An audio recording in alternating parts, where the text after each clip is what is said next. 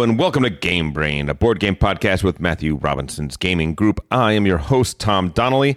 Matty is trying to fix up his farm under the Evertree and raise two good little chip sweeps. This is round five, turn seven, and I am joined once again by the game designer, Trey. Hello. How you doing, Trey? I'm doing good. Yeah? Happy to be here. Excellent. We're happy to have you. Uh, this week we're going to be reviewing the massive, ma- I can't, I can't overestimate this enough. The massive expansion. The supersized. yes, to Food Chain Magnate, the ketchup expansion, and other ideas. As well, this round we're going to be talking about our favorite things, and this week the favorite thing is gamer psychology. Trey and I like to to, to talk uh, not infrequently about uh, why why is this game good versus why is this game bad, and not from a mechanics perspective, but rather a player experience perspective. So we're going to dive into. Uh, why gamers game? Would, would you say that's that's accurate Yeah. description of what we're going to be talking about? We'll, we will get there. Indeed, indeed. But first, let's start, as we always do, with game night.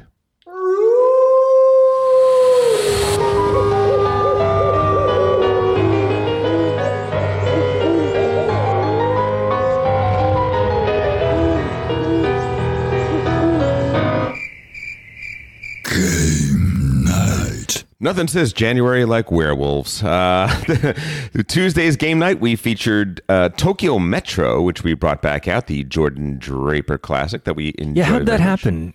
I've, Jennifer wanted to play. Jennifer wanted to play it. Okay, good. Jennifer wanted to play it. Well, she just got Tsukiji Market, Okay, which is the new Jordan Draper. right. So we've, we've had some activity on our uh, Facebook page kind of around that too. Yes. Yep. Yes, we have. Yes, we have. She has it. Uh, she forgot to bring it on on Friday, or Okay. that might very well have been in the cards. But uh, yeah, she wanted to. She wanted to play that. I was happy to get it out. It's a great game. It's a great game. It really is. It's really one of those fun games that's just it's 10% different than every other game that's like it and because of that there's something really charming about it. it's really elegant. Yeah. Like it's it's smart. It's kind of simple, but you know hard to hard to play. It is a, it is a great game. It is not a great game with Dimitri. Please talk out of school. just uh, this is it comes with a very nice cloth mat Oh yeah.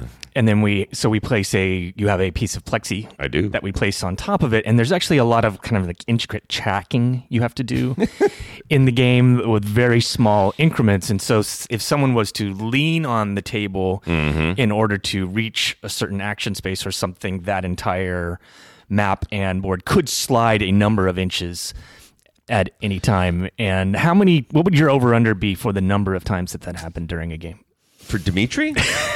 okay, here's some things you have to understand. Dimitri is not the most spatially aware person that we know. If we were to make a bet every single night where everybody puts a hundred bucks in, Yeah. and if there's a drink spilled, whoever picked the right person, we wouldn't be able to have that game because everyone would take dimitri most people would take Dimitri because it, it just happened more often than not. I'm probably the second most likely to spill a drink, though. I would say. I, you and uh, when Mike Cananak shows up, he's a he's a he's a Spilly McSpillerton. So I don't want That to is- beat up too, sure. too much into Dimitri. No, no, and also no, in no. this game, I blame myself. But no, with- because I did not place Dimitri closer to the things he's going to want to touch. I have noticed turn. that Dimitri seems to always be positioned the farthest away from the resource pile. Which is a very odd thing, considering you would want him to be closest. The other thing about Dimitri you have to understand is that he always wears shirts, jackets, whatever he's wearing. Yes. it has wizard sleeves. It has those It's long, very stylish. droopy. Something he got in New York. Oh, lots of times, lots of times, but they are just drooping all over the place. So as he's reaching for things, just vast, vast swaths of the of the table are being just knocked aside, and and we're always having to, you know, I'm not always. We but say- we say this with- often with enough. love. with love, but we often have to reassemble the board after he has he has, he has grabbed a thing. This this happens Mul- multiple times. This happens. This happens. Uh, I'm going to say Great five game. times.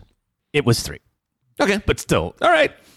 like it, the first time we it happens, we blame Dimitri. Like by the third time, I'm blaming. You got to blame yourself. I'm blaming myself. You got to blame yourself. Yeah. You got you got to put him put him closer to the to the materials. Yes. So here's the question: Does every group have a Dimitri, or I think Dimitri is his own special, unique?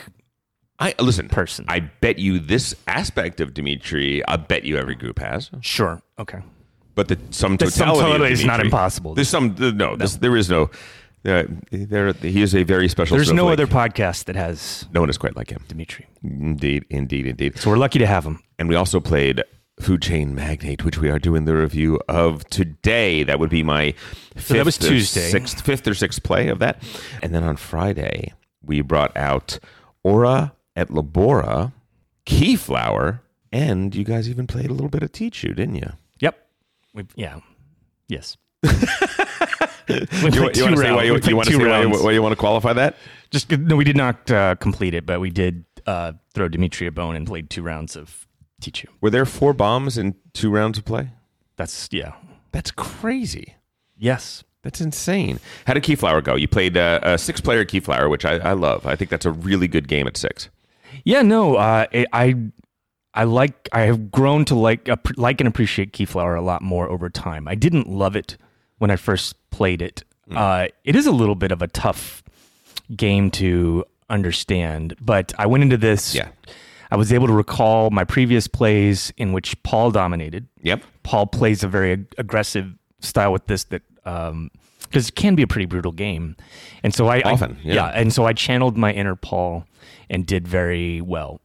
And I think that's more like how the game is supposed to be played. Yeah, I I mean, sense. it is one of those games that the art of it makes it look like it's the Village of the Happy Nights. It looks like a Richard. It looks like a Richard Scarry. very mixed art because I was noticing like on these. he- So the people don't know most of the game is played on these large hex Yep. tiles, and the background art is kind of bucolic, pastoral. very, very and very pretty. But then the actual like iconography says prototype. You know, Yes, like it very has rough. very kind of rough actual iconography. That's that's So you have your little. You everybody has their own little hut that they hide their pieces and things behind, and those huts. Every single one of them is individual. Yeah, every single one of them has got like designed. four or five pieces together that that that put it together, and it's they're gorgeous. But but it's one of those games that you look at it and you think, oh, this is going to be a nice little sweet game, and it is just brutal. It is just a mean, mean, mean, mean game. I think. Uh, Yeah. yeah, I'm trying to think of a game that that throws that much of a curveball at you. That's that's way meaner than it looks. Well, right. It can be deceptively mean because people may not even understand getting into it, like the auction mechanics. Yeah.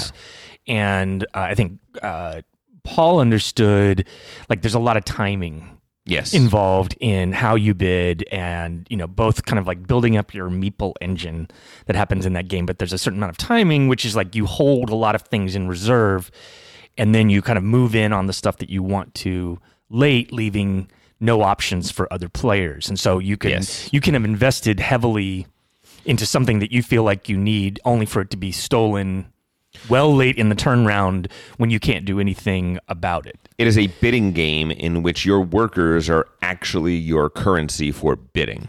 Which is cool. Which is very cool. There are, there are three main colors of those workers, and when a person puts a color of a worker on a, next to a tile, they are saying, "I am bidding on this tile," and the first person who does that, I am locking this in. This tile can only be bid on with blue workers, Yeah. or something along those lines. No, that's right. Which is very, very interesting. So what what Trey's talking about is that you could literally hold back and try to snake a whole bunch of things by waiting until people have placed their their meeples out in various places. You have a store of meeples of those colors waiting to pounce, and then you outbid them by placing more meeples of that color on that space. And the game is designed so that you should that a person should be able to take that meeple that they placed and move it to somewhere else. But if you do it late enough, there is nowhere else. Right. Like everything everything's taken. kind of been been yeah. been taken. But I think this is part of the depth of the game. Yes. Is that you you are often looking around at the other players and and trying to determine like who can beat me on this. You know, what do people have? And so I think that makes it very interactive. And then like another thing that occurs to me now is like maybe this is a game that um you know it it doesn't have currency. The meeples Correct. are the currency in a sense. Like they're both your. It's also kind of like it's worker placement in which the the meeple can be your worker, but it's also a form of currency. It's a bidding. It's your bidding device as you well can, as you can worker. even trigger spaces. sure. No, right, absolutely. like you're triggering spaces, and that's one of the differences. Like if you're triggering a space out on the center of the map, you may not get that meeple back. Correct. But if you're that, the meeple your- goes to whoever wins that Whoever auction. wins it, so there's an efficiency sometimes of doing an action that you they're not going to win. It, it, um, it pops up in my mind like our recent play of like the changes that happened to Caylus.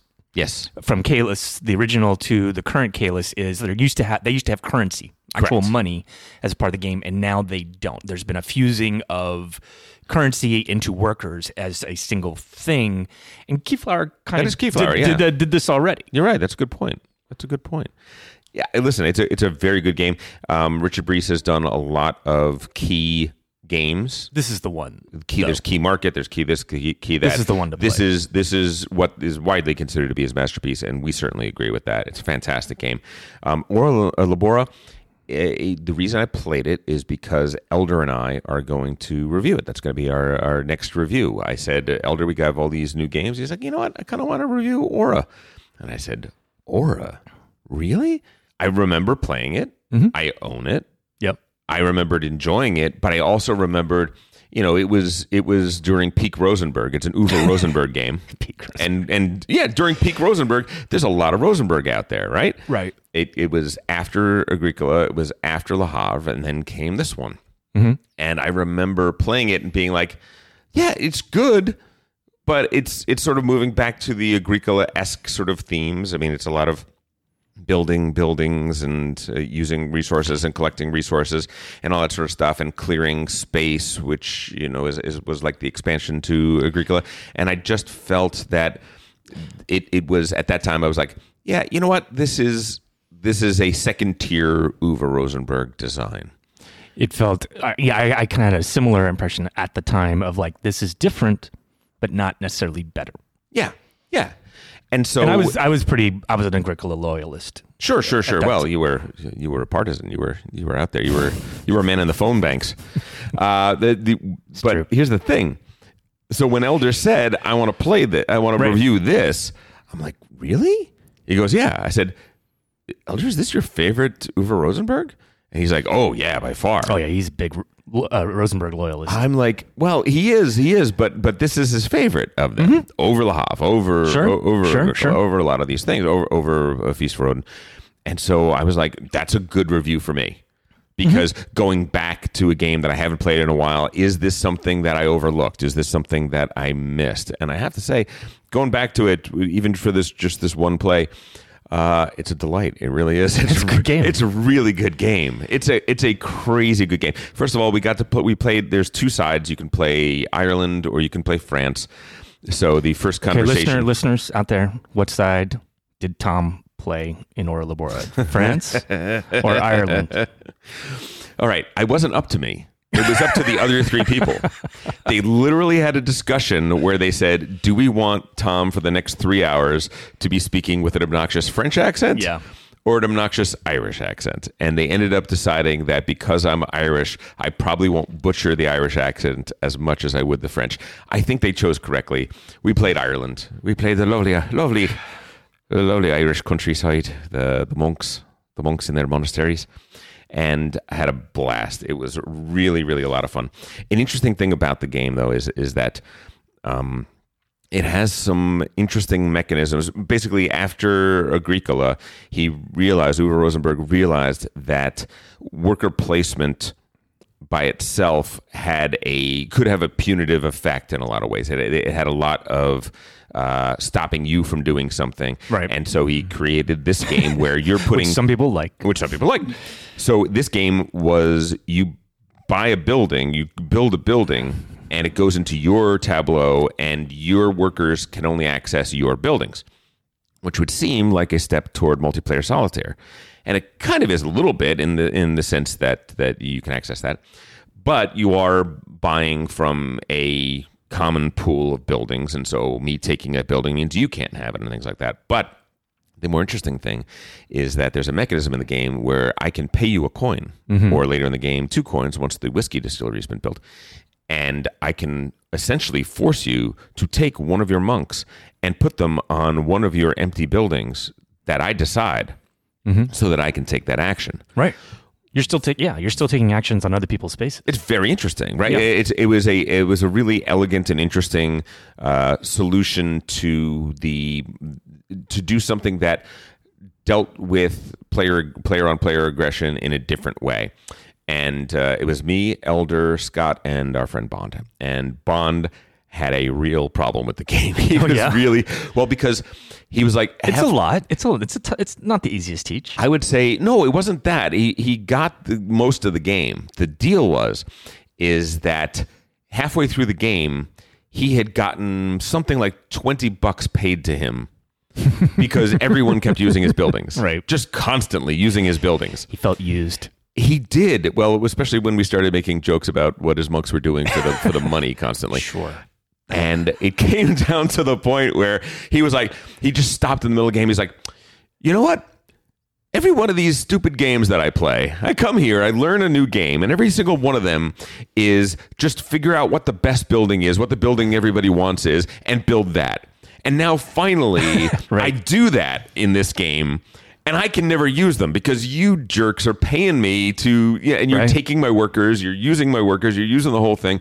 And he felt he felt so used and abused and he was just like miserable for half of the game until you know It's an important learning moment for him, though. it was, It's it was probably you know it's taking a big step forward as a gamer. I told him I said I said I think it's going to work out okay for you because money is huge in Orin Labora and by getting all of that money and by the way when your three workers are out you get them back so sometimes a person using one of your workers to put them out there is actually helpful to you Right. It, it frees things up I remember that like uh, managing your workers, Mm-hmm. and there's like one special, or something like that, right? Yes, yes, yes. There's the the the prior is the special guy. The only difference between the prior and the other guys is when you build a building, you can immediately put the prior on it to then Right. activate that. So building. your like management of those workers is a really big part of that game, and you should be considering like other people like forcing you to place those as part of like what the things that you were considering in the decision space. and some, uh, sometimes it's great to have somebody do Mm-hmm. that.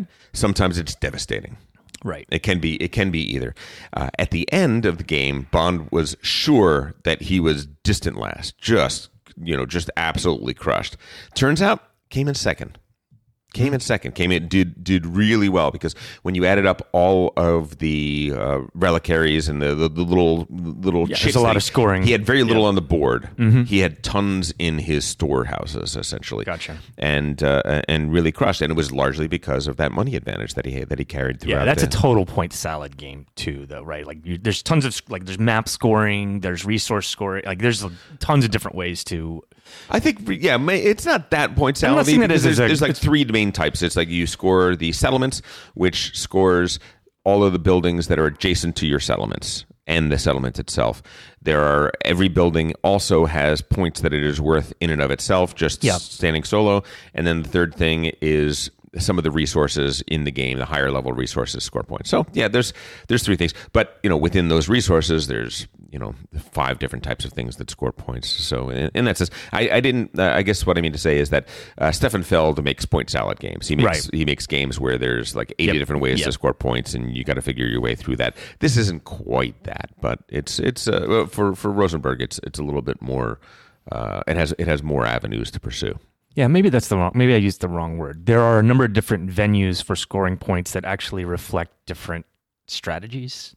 Like you can have Yes, a, a you can have score a ton of points on like on your board and how it's laid out Yes. versus oh I'm I'm actually collecting a lot of these things and then I've got multipliers for the things that I'm you know so like strategies emerge.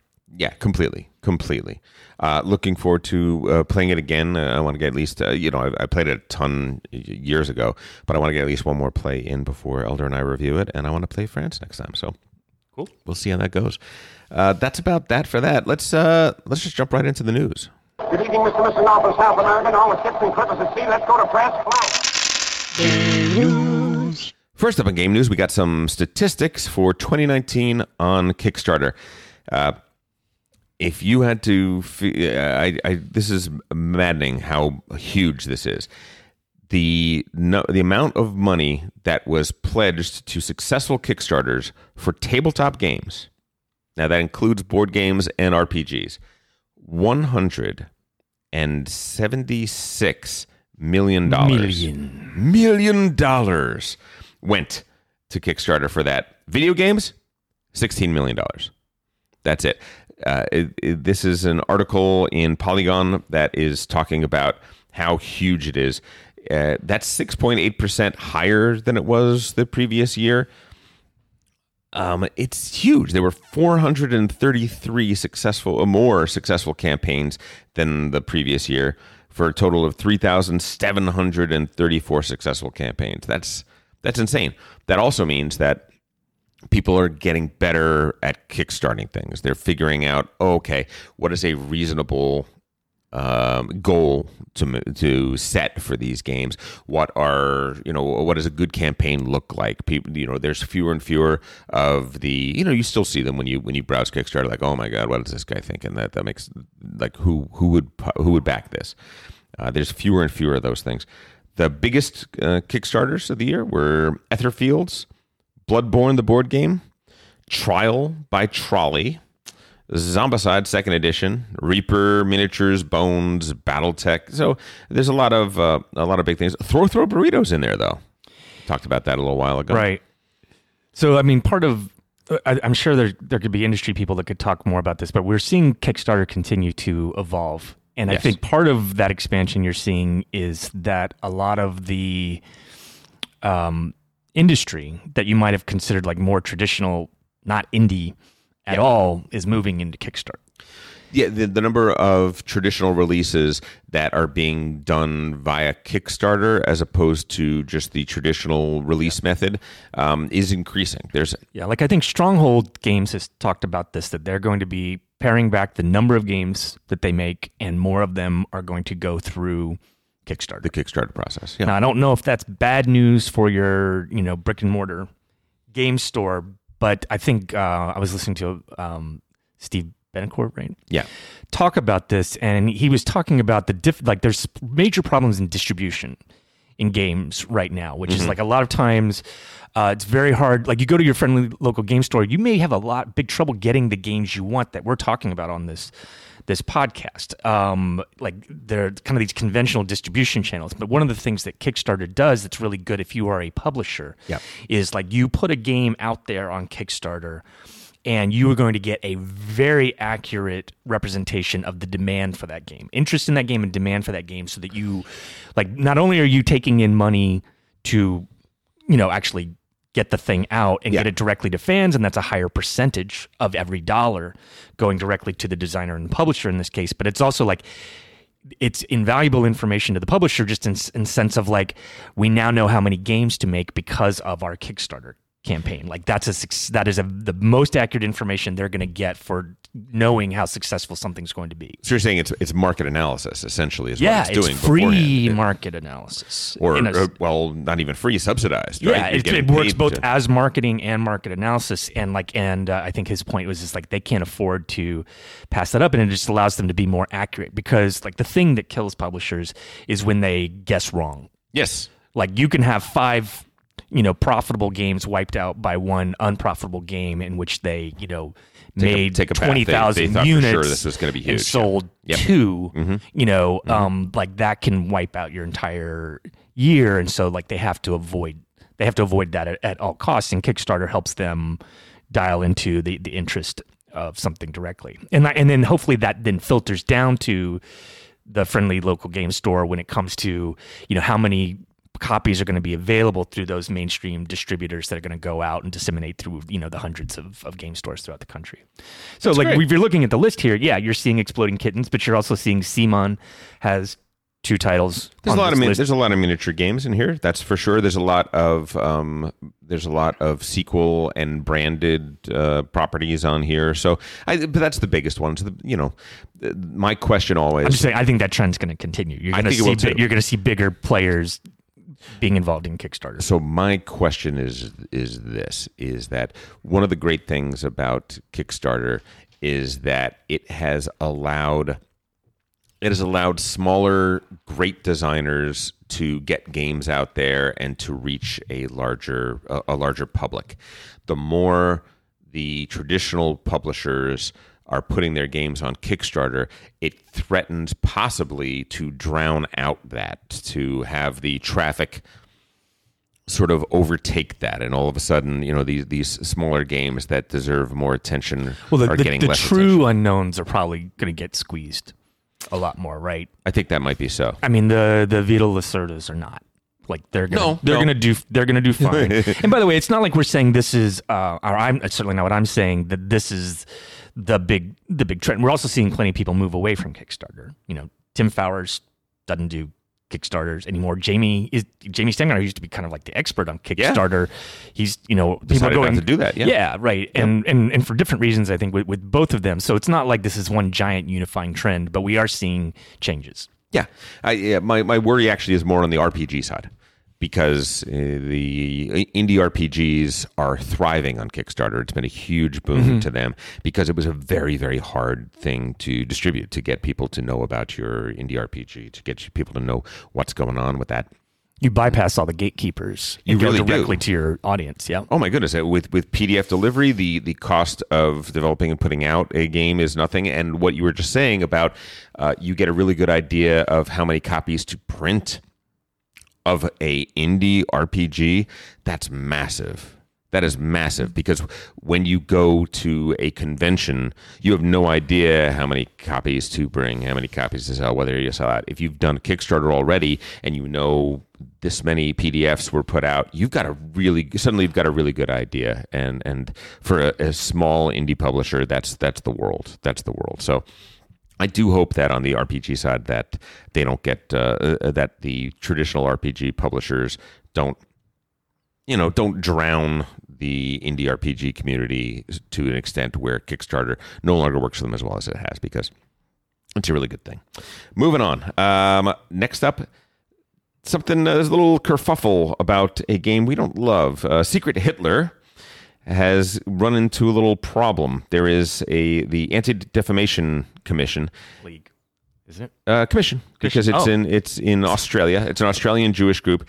They're calling on Oh, okay. They're calling on Amazon to stop selling Secret Hitler. Um, they say they want the re- retailer to show respect to the survivors of the Holocaust, and they say using Hitler as a part of the board game is whitewashing his inhumane, inhumane crimes. Uh, is highly distasteful, and it shows that still today many do not understand the inexpressible horrors of the Holocaust. Um, so we've we talked about this a little bit when we talked about uh, Alexander Pfister. We talked about Maracaibo. Um, there are games that are going to push people's uh, uh, buttons. There are uh, historical periods. There are issues that you know you, you would set a game in that you run into a real risk of well. How do we do a game that is set during the age of colonization and not deal with slavery, not deal with the subjugation of these people, not deal with any of these things. And by not dealing with them, are we whitewashing them? That was in the that was in Maracaibo. We were talking about that Right. when we talk about Puerto Rico, the problem with the colonists. Uh, it, it's, it's I totally Is that- is- understand. Is, it the same thing though? Is the same, you know? Is that the right comparison, Maracaibo to Secret Hitler?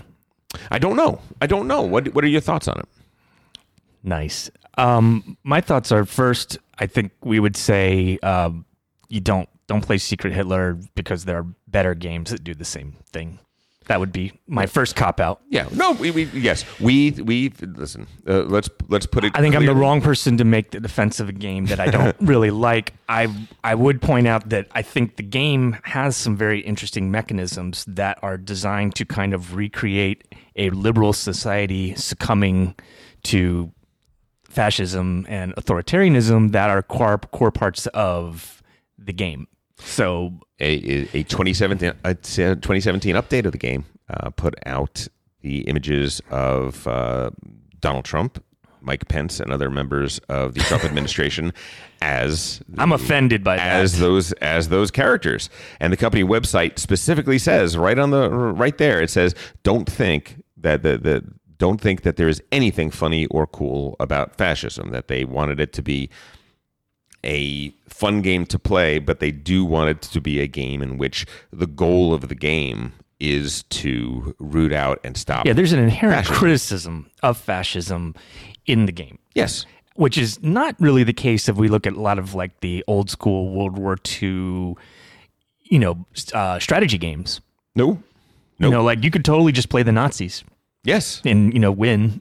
and there's no examination of you know what's going into that to that war effort. Whereas I think Secret Hitler is an explicit you know criticism of it in kind of a wicked you know smirky way. Which I think is where the problem comes in for the for for the. Can you have a can you have a game that has Hitler in any part of it that is that has a fun tone? or or at least is is ostensibly semi ahistorical, right? These people aren't attacking. Um, they aren't attacking Barbarossa to Berlin. They're not. They're not attacking all a, a war game. deal in abstraction to it's just a question of degree, right? I suppose. I suppose.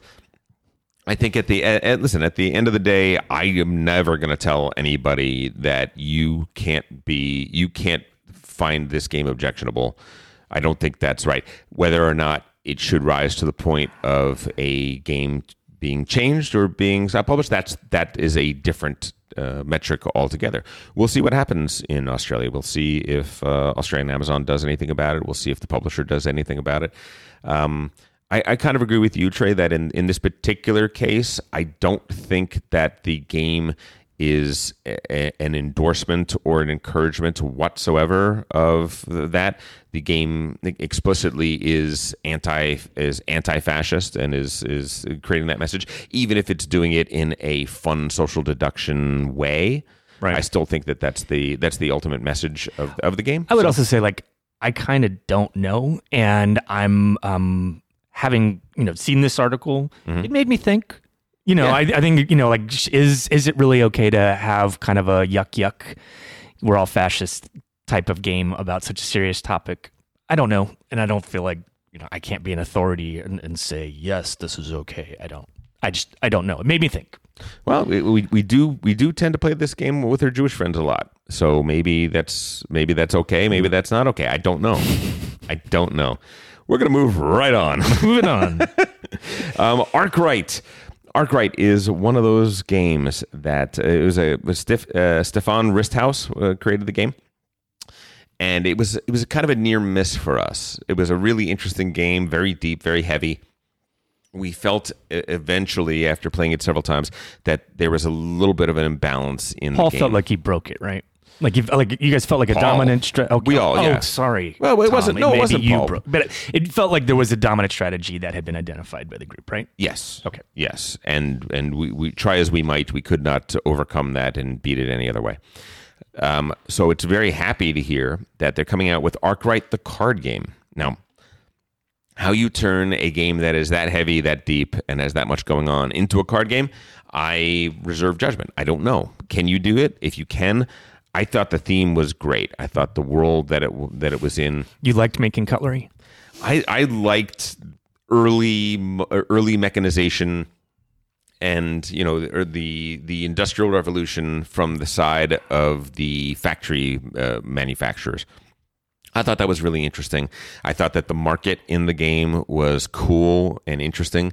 I thought that the choices were were deep. If that if there wasn't a mechanism that was broken, or rather a, a strategy that was uh, that that was dominant.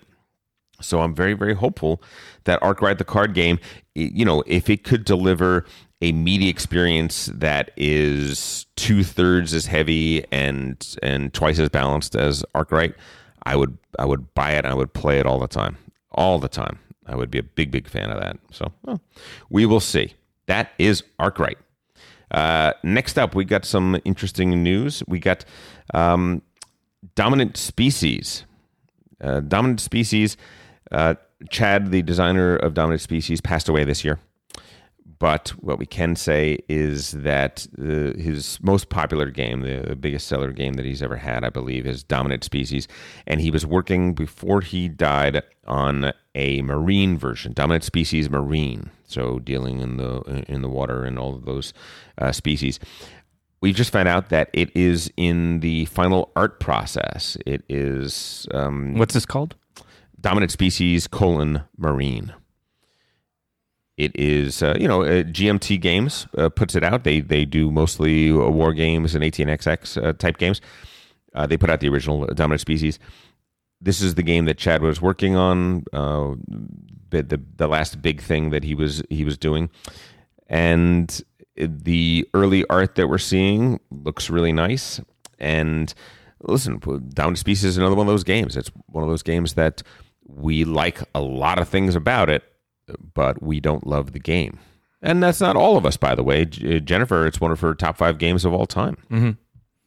So I really hope that this game comes out well. I really hope that this game um, Yeah, is, is what we I- wanted we Dominant have Species a to be. high opinion of the game. We just took issue with one particular thing and felt like it needed a, another pass on, Yeah. on certain certain cards. But there was a lot that was really, um, Amazing about it. yeah, Yeah, totally agree. respect, lots of respect. Lots of respect.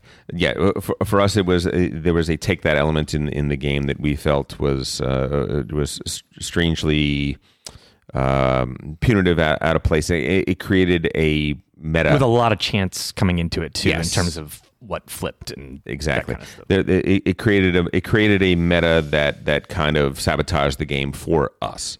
So hopefully, Dominant Species Marine might you know might just even even one or two tiny tweaks in terms of the way the game plays would completely ameliorate those concerns of ours. So we're looking forward to checking. Yeah, because that's kind of what we were asking for. Is like we wanted almost like a revision yeah Yeah. of of the game with some tweaks, and like maybe this does that. Yeah. I hope so. so. 'Cause it's a good Yeah. game. It's a good By the way, we didn't ask anybody. We, we we asked ourselves. We said what what would what would make this game better for us. But that's the that's the case. Uh, next up, interesting news from from my perspective. There is a game that I kind of love. Like you know, everybody when you when you have a decent sized collection, you've been playing around for a while, you'll have a game that almost is great, and you kind of love it.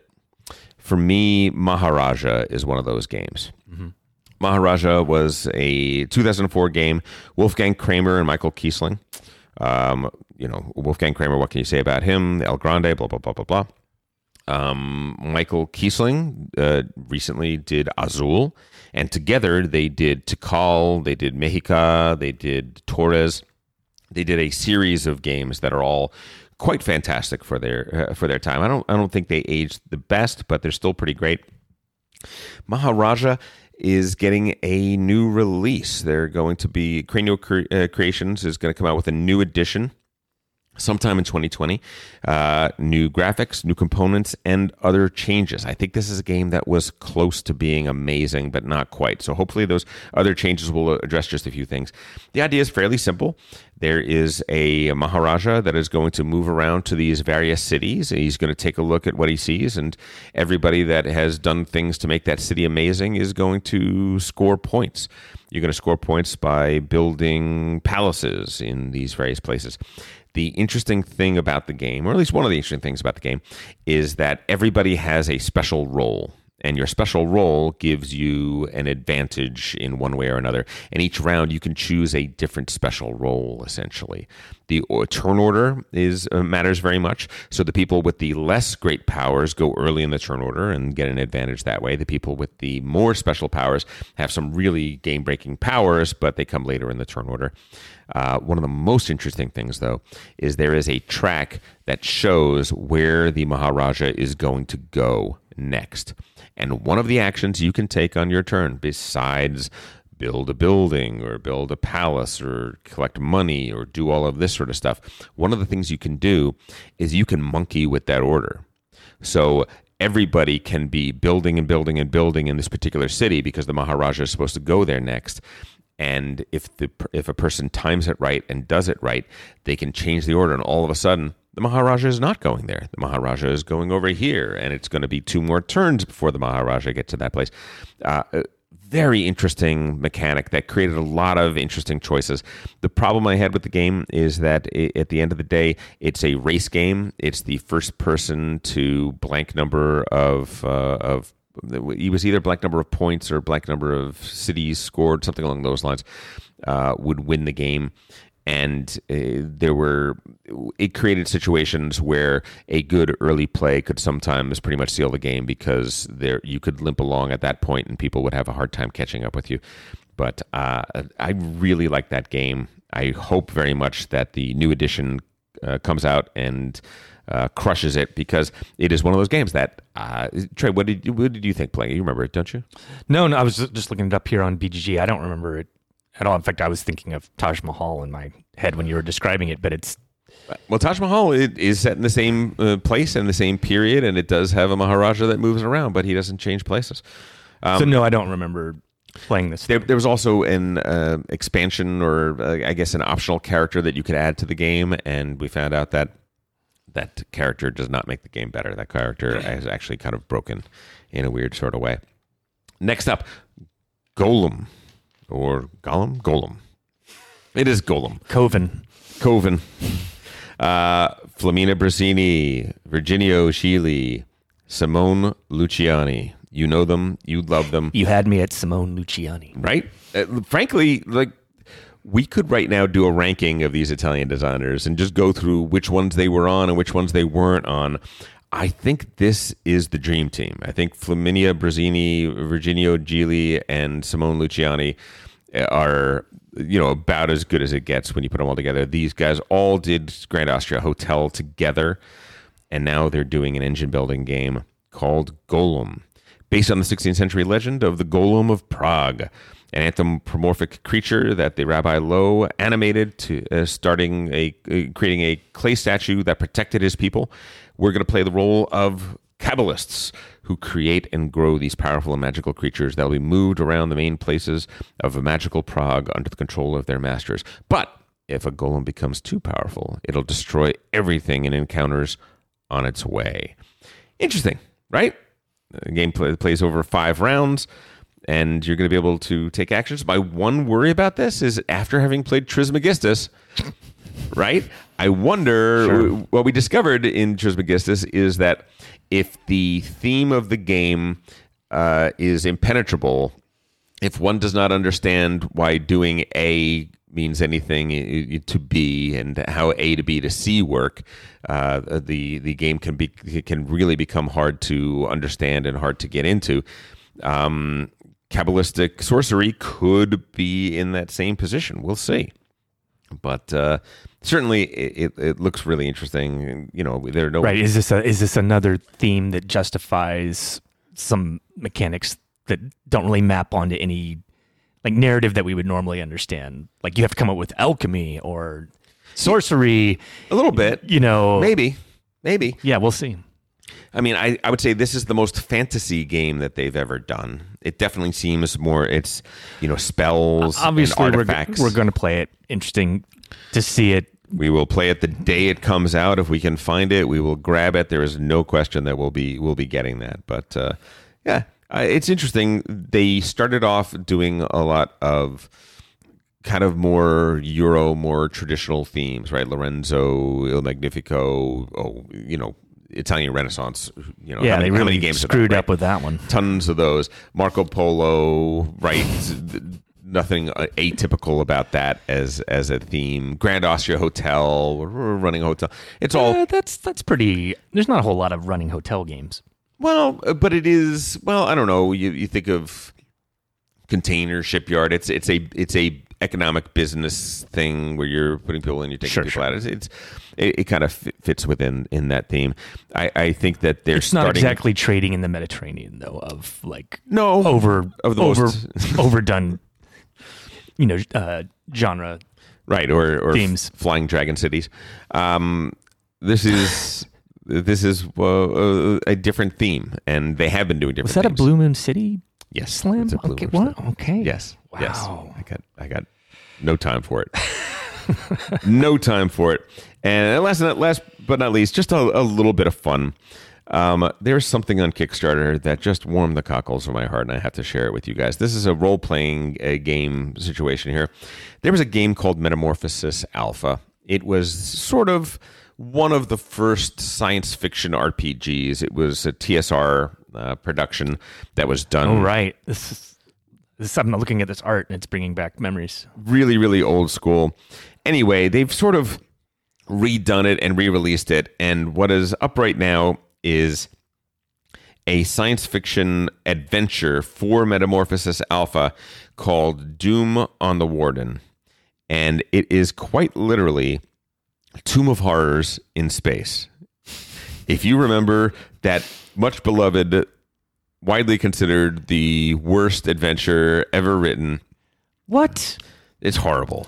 Well, what John Wick has done kind of a famous post about Yes, about Tomb of Horrors. it's so, so horrible. It's polarizing. It's horrible. It's beautiful. It's beautiful. It's not meant to be played. No, it's it's just it's it's ridiculous. It's a it's a uh, it is a ca- it is a catalog of no win scenarios piled one on top of the other on top of the other. Um, so if you like that, if you like OSR, old school Renaissance, if you like old school gaming, yeah, maybe maybe this might be something to check out. At least read the Kickstarter. It's a fun fun read. Check it out and see what you think. Uh, next up, we got games on the brain. Games, games on the brain. These are games we like to play. These are games stuck on our brains, oh baby. What's on your brain, Trey? Um, n- nothing new right now. Um, playing a lot of uh, Through the Ages Sure, sure. uh, online with uh, members of the podcast Alfred and Matt mostly, and Paul. and Paul. All, all people who are who are not making it to the the table Sure, yeah, these that's true. days. And I think um, maybe we'll swing back to uh, Through the Ages later when we get into the uh, uh, co-host segment. Sure, sure, sure. here just because this this is a game that um kind of tough to learn Mhm. rewards multiple plays but very kind of like uh deep and rewarding gameplay once you've invested uh a certain amount of time and i'd say like the the four of us are at a point now where like we have a number of of reps and um It's starting to get good. I think, but like until we play other people, we may just be in our own bubble. Let's let's let's let's define good as in comparison to the tourists we usually are in this in this area. Maybe, maybe a bit, but uh, I, I guess specifically, I'm going to look at it later in terms of like um, games that we play a couple of times, and we're kind of like, oh, we're good, moving on, and then other games where you play it a couple of times, and you're like, oh, there's a lot more here, and do I want to spend the time to, um, you know, really get Dig. under the skin and dig and kind of get good at it? And I think the the verdict on Through the Ages is it's worth it. Oh yeah, and that said, like uh, I remember trying to learn through the ages uh, years ago, where someone was teaching me, and it felt fiddly as hell. Um, did that not was the first edition, which is very different. okay, sure, in some ways. but I like my I had a I had a very negative first experience Mm-hmm. with uh, the game, and it took me a long time to actually kind of like come around. Mm-hmm. Part of it is the app takes care of a lot of things, but I, I think I actually considered Through the Ages to be one of the great overrated games for a long time, and I've I have revised my opinion oh, on Oh, cool. that. But it doesn't mean it's. I mean, it was up on the, the top of the list for for a long time, and I kind of appreciate that now. It's certainly not for everyone. It takes a big investment. Yeah, that's kind of like that's where we that's where we are. But I also kind of suspect that we probably don't have lots more of these games left in us. Like we're like at play six or seven as a group, and that might do it. Really? We'll see. Yeah, we'll see. But that's that's that's kind of what we're to be talking about in the the segment a little bit. Okay. Okay. Uh, for me, speaking of games that are not for everyone and uh, are a little bit of investment, uh, diplomacy has been. It, it's come back. It's like every few weeks, I'm like, we got to put together. We have to put together a diplomacy game. It- not for everybody, right? Yeah. There are there are people on this podcast that I'm not going to be inviting to the diplomacy game. But there, there are people that uh, you know who, who have already said that they don't want to be in, in in this sort of thing. Wait, do I do I get invited to the diplomacy? Of course, you get invited to the diplomacy game. You are one of two LA champions of diplomacy. Nonsense. Ba- no, it was back in the era where that wasn't nonsense. Hmm. That was those were that was in the era of seven a seven table tournament and things. means it means nothing. The, the the the reason I am reluctant to play diplomacy is that I will take entirely too much time playing diplomacy. Like it is a bad choice of the use of my time because I will devote entirely too much time to writing the little letters and Yeah, but it, but really just for that first week, and then it starts to trail off. okay. Right? I think it's going to be okay. I think it's going to be. I'm okay. in. I'm in. Listen, it's uh, it's probably a that- bad decision, but I'm in. the fact that Alfred's out of out of town, Yeah, yeah, Paul yeah, is let's- out of town. yeah, let's do I do think it's a great. I think it's a great way to do that. You know, even even you know Maddie can play with us Yeah. too. I think He'd do it. Sure. So I'm gonna get that. We're gonna, we're gonna get that going on. So why are you thinking about it? Like just because you want to get this set up? Yeah, I, I want to get it set up, and it's a game from 1959, and i i- its elegance is confounding for that fact. Yeah. It is from an era It's in when the it's in the pantheon of great games that every gamer should play because once you play it, it's going to change the way you play other other Yeah. games, and so it's an essential. Yeah, I, I think we need to. I think we need to play it. I think we need to talk about it on the podcast. I Yep. think we need to get people aware of that, and uh, it, it's also because you know we, we talk every once in a while of doing some video content and you know getting establishing more of a presence on the geek. Um, there are some games that I go to the geek and I look for video content to tell me more about the game or any kind of content to tell me more about the game.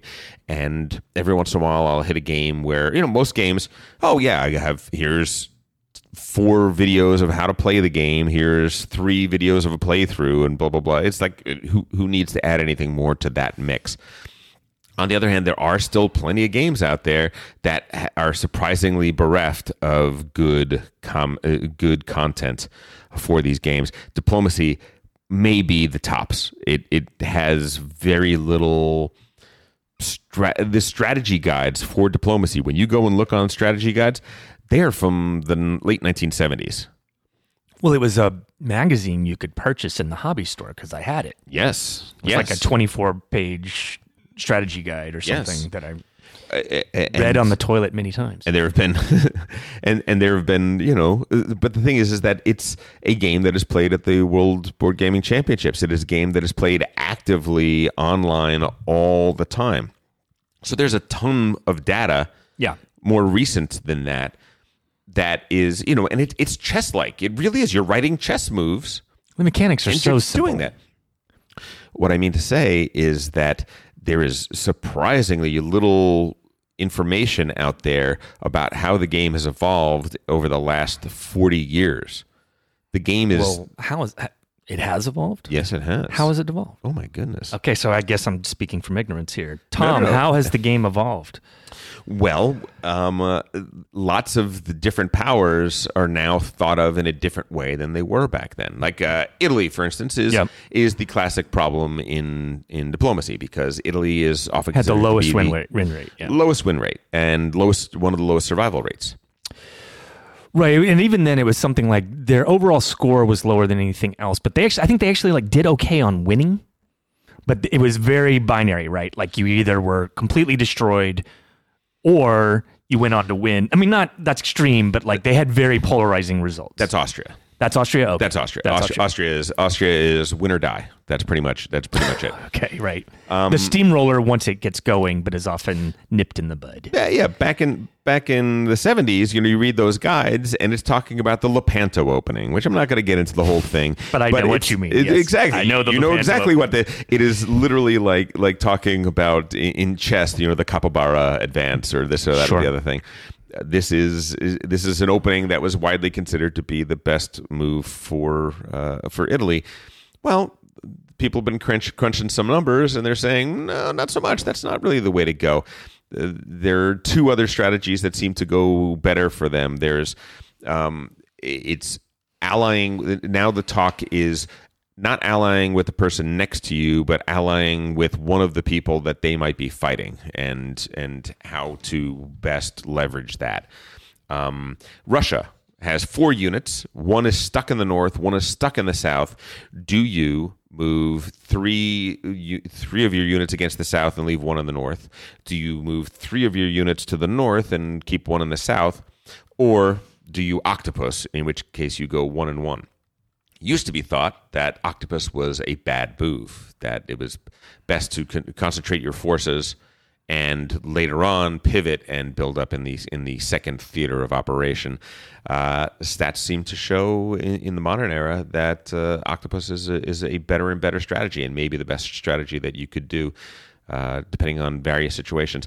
They're getting very highly situational. I would love. We're, we're gonna we're gonna we'll do a whole we'll do thing- a whole thing about this. If, my understanding of diplomacy from that period was like it's important to know exactly the things you're talking about when playing the game. Yes. That said, mm-hmm. in a game, typically the social interactions make all of that other stuff like you. It's important to Secondary, know it, yes. but all that other stuff becomes like you're talking. You're looking at like getting little edges out of the because the mechanics are so simple. You still kind of win or lose the game on the social level. Now you can fall down with bad tactics and strategy. Yes, I would say this. I would say that for a person who's playing this game for the first time, you need that strategy oh, guide Oh, yeah. because otherwise, what am I even doing? yeah, yeah, yeah. What do I do with these pieces? Where where do I go? Yeah, and it's like and trying to, play see- chess without learning a few opens. That's right. know. Yeah, these are gotta- these are three or four great opening moves for you. This opening move means that you're aligning with Turkey. This opening move means you're aligning with France. This opening move means you're aligning with Germany, right? It's it's that kind of thing. And without that, you know, listen, it's still going to be talking to people and seeing what is uh, what is what. But without that, without some basis to give you an idea of what is possible, what is likely, um, you're really at a loss in those first rounds. And those first rounds are, are key in the game. Anyway, Let's make it happen, Tom. we're going to make it happen. Update on the 8 challenge, food chain magnate again. We uh, we're either done with Splatter or we're close to done with Splatter. We just absolutely, We absolutely cheated on it. Splatter. To, to widen it out to all splatters was a, it was a cheat. Well, the game was food chain magnate, wasn't it? Was it? Yeah, Okay. that's what it originally was. All right. So yeah. So good. So we're good. Good. We did it. We did it. Uh, we're going to move on to the group specific segment. Trey uh, Trey seems to prefer doing the group specific segment and then doing the I just think our dis- our discussion of uh, food chain magnate ketchup expansion will benefit from some of the stuff I'm going to talk about. Let's here. get into it. Let's talk about why gamers game, Trey. Wait, we don't have a, a custom piece of music to to play for the. Uh, For the groups group member specific segment. I think this is an opportunity out there. Group member specific segment. we need something clearly there. All right. So, um, what I want to talk about generally is maybe this is a criticism a little bit of our own podcast and our own gaming group here, or some things. I, the games, the things that have been on my brain is some of the tensions I feel like we've been feeling in the group and as a podcast. Like we've been feeling a lot of. Uh, like pressure, like we're doing this podcast every week. Yep. We got to do a new review every week. Yeah. Right. So that's kind of forcing us to be dabblers. Or you know, like we're we're we're consuming games, we're having to learn them quickly, and I think I've expressed sometimes that uh, I have a certain amount of discomfort in like us reviewing games with just a couple of plays, right? Like we Yeah. do, We try not to. we try we, try mostly- not to, but I'm just don't. saying like that's a that's a tension. Uh, Yes. I I would say, and like we're, and we're like we have to play a number of things, but I I'm I'm not saying this as like what we're doing is a bad thing. I'm just kind of like identifying it because I think we have both the um you know the like people I'm assuming people listening to this podcast like you want to hear about new games because you're trying to decide what should you play, what's worth playing. You know, that's part of what we're you know doing here in the podcast. And then we also have like the 8x8 challenge thing which is hey, so that we stop just dabbling and try this, try this, try this, try this. Let's really get under the skin of some games. Yeah, we're trying to add both width and breadth. Okay. Yes. Sure. Let, let's call let's call it that for right now. But, but we recognize that there is like we identified some games in the 8x8 challenge that it's like, okay, here's some stuff that we think is worthwhile really spending some time with this game. Yeah, Let's get the reps. There's there's some there there. Yeah. Um, and that our increasing understanding of the game is going to be rewarded. Yeah. Right? Uh, listen, I, I I think that from season to season, uh, we're we're in post Essen still, and post Essen, there's just so many new things to to play. But I think going forward for this podcast, ideally, I would say that of the eight episodes in a round, I would say it'd be nice if at least a third of those episodes are games that we have played a lot of that we're going to review that are from maybe several years ago, maybe games that you don't know about, or maybe games that you you know overlooked or things like that. Right. And in that way, or Like, I in, think or it's great, right, it's great that we're going back to and Labora. I think that's fantastic. right? When we did old school, almost all the games were, were like that. I, I think that that has a place in in this as well, and to some degree, that is going to alleviate that that feeling, which I totally agree with. I totally have that. Uh, you know, there, there it does become a little bit of a grind of oh, I got to play the new game. I, I look at games on the shelf longingly, and I'm like, oh, you know, look at my on Mars right there. I've you know played it a bunch before the review, and after that. I haven't played it once since then because there's always the next game that I have to play for the next for the for the next review, and and I, I do feel that. But but in your mind, you're saying like, oh, there is still plenty of depths to plumb. oh my goodness, in on Mars. Holy cow. And that's and that, I think that's maybe something that we're kind of doing in our reviews is identifying sometimes uh, you know here's a game you really want to spend some time with, yes, right? And like Yes. and that's maybe you know I think that's where we're probably going to end up on Food Chain. Magnate is like this is a game you kind of have to. Oh yeah, you you're either in or out on on on food chain magnate. So to kind of, I thought you know let's look a little bit at like why why gamers game and provide a little bit of of context for. Um, this is not a like why do people play games, but rather like the people that you know the uh, people in our group, but also probably if you're listening here, you are playing a lot of board games, and and why why do we play certain games a couple of times and other games we want to go deeper into it. got it. So I'm, I'm remembering, you know, Jesse last week was talking about immersion. He's previously talked about flow. Yep. Um, these are academic terms. Sure. Uh, there's actually big disagreements about whether like there are specific definitions for this in an academic context or whether they kind of are all really the same Loosey thing. goosey, yeah. Well, you know, there's the Nick Yee study and there's the Richard Ryan, you know, study, and and they have very different words for for things, right? Right. And academics love arguing over this stuff Semantics, anyway. yes. I think that the, the thing I'm going to point to here that I think is helpful in maybe um, understanding what I'm trying to kind of uh, wrestle with here is actually the work of Mihai uh, Csikszentmihalyi. Right? Did I say that right? Yes. Mihai- So this is flow theory. So if you guys Google, you know, flow theory games, you're going to come up with. Uh, I thought it was Csikszentmihalyi, but it's Csikszentmihalyi. Csikszentmihalyi. Very difficult to. We don't know how if it's pronounced is that a way. but that's the way- University of that's the way. Chicago, I think originally Hungarian, maybe uh, professor in psychology. And the big question he originally was looking at is kind of like what makes us happy.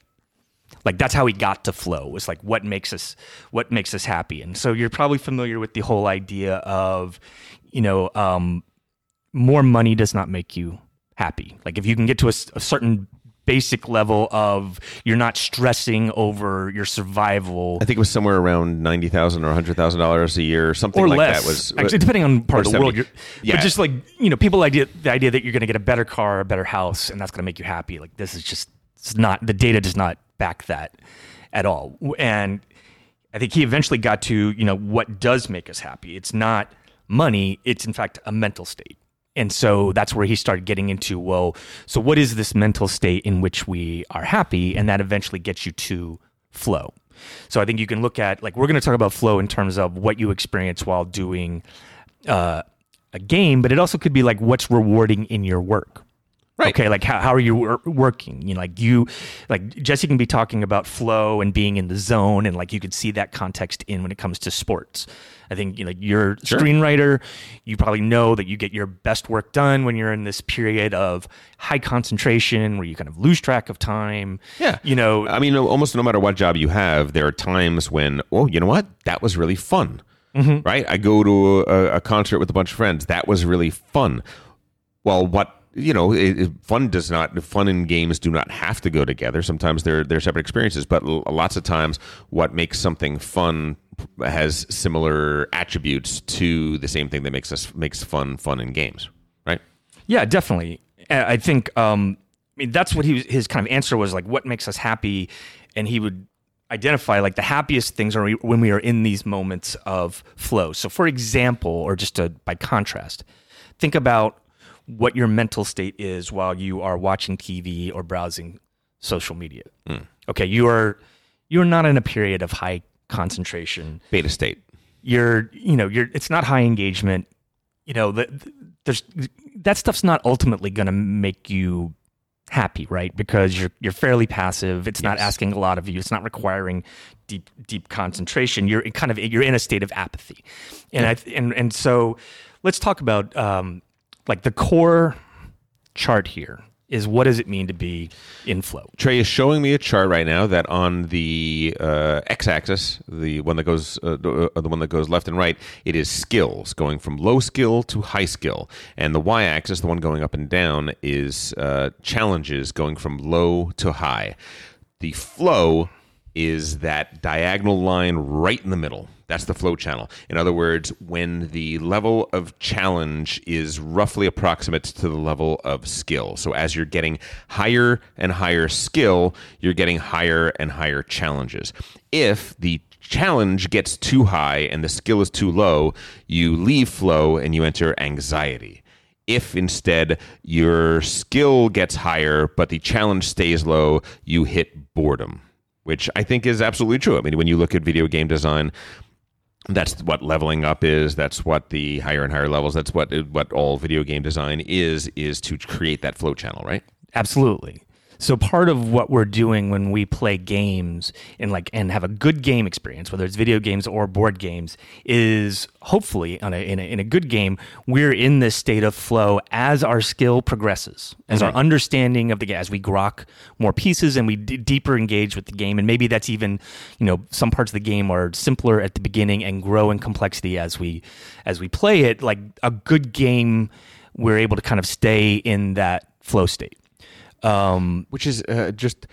I don't know if this is an aside. I don't want to sidetrack you, but it's interesting to me that when you play a video game, the beginning levels are generally very, very easy and they're kind of tutorials and teaching you how to play the game. And as you play the game and get better and better at the game, then the game gets harder and harder. Board games don't do that. Board Right. games are as hard uh, the very first time. You know, the, depends. it depends, but to some decent extent, a, a game does not radically change its difficulty. Uh, you know, like over the course of a game, maybe, but the Games the often rules, start in a fairly simple state. And then they're going to grow in complexity as you play them. Now, that's not the same thing as like the teach, That's correct, right? Like the the, The, the And so- number but- of but things the- that you I think you're in the, you're absolutely in the right space here because Yes. you know, like what happens when we sit down to play a game and we have to throw a ton of rules at people Yep. before they even start playing. What- Anxiety. that's anxiety, Yeah, right? anxiety. Like we've all we've all experienced. I am low that. skill, and I've been hit by a huge challenge before I'm ready to. Yeah, and like for it. example, I'm I still have not played on Mars. I have anxiety about on Mars. 18xx Definitely. Like that feels overwhelming. Twilight Struggle. Yes. Yes, all, all of those because those are, uh, and you've stated it this way. You've said to me that it, it takes, it's going to take a large amount of work to get decent at it, Right. and I don't know if I want to spend that amount of work to do that. That's right. I, I think that's That's that, a that's a calculation. that totally makes sense within you know within you're you're on the anxiety side of of flow and you're you're future casting how long is it going to take you to get to flow and do I really want to do that that's awesome Right, and, and different games are are like I think like all the games you talked about though. Look, you're confident that as my skill and knowledge of the game increases, I'm gonna like the challenge is kind of like worth it, right? This is the the the juice is worth I, the I keep I keep telling you Twilight Struggle and 18xx it is definitely worth it but, Got it. but, yeah, yeah. but but but it's like you said, it's your like- choice Well, but it's also like it's a time investment. It's a mental bandwidth investment. very much so and um, so it's just like where am I going to put it? A, a lot of times, or like that's yeah that's that's the way I think about it. That said, when it comes to gamers, um, I think that gamers, for example, were probably a little bit more comfortable with this anxiety, right?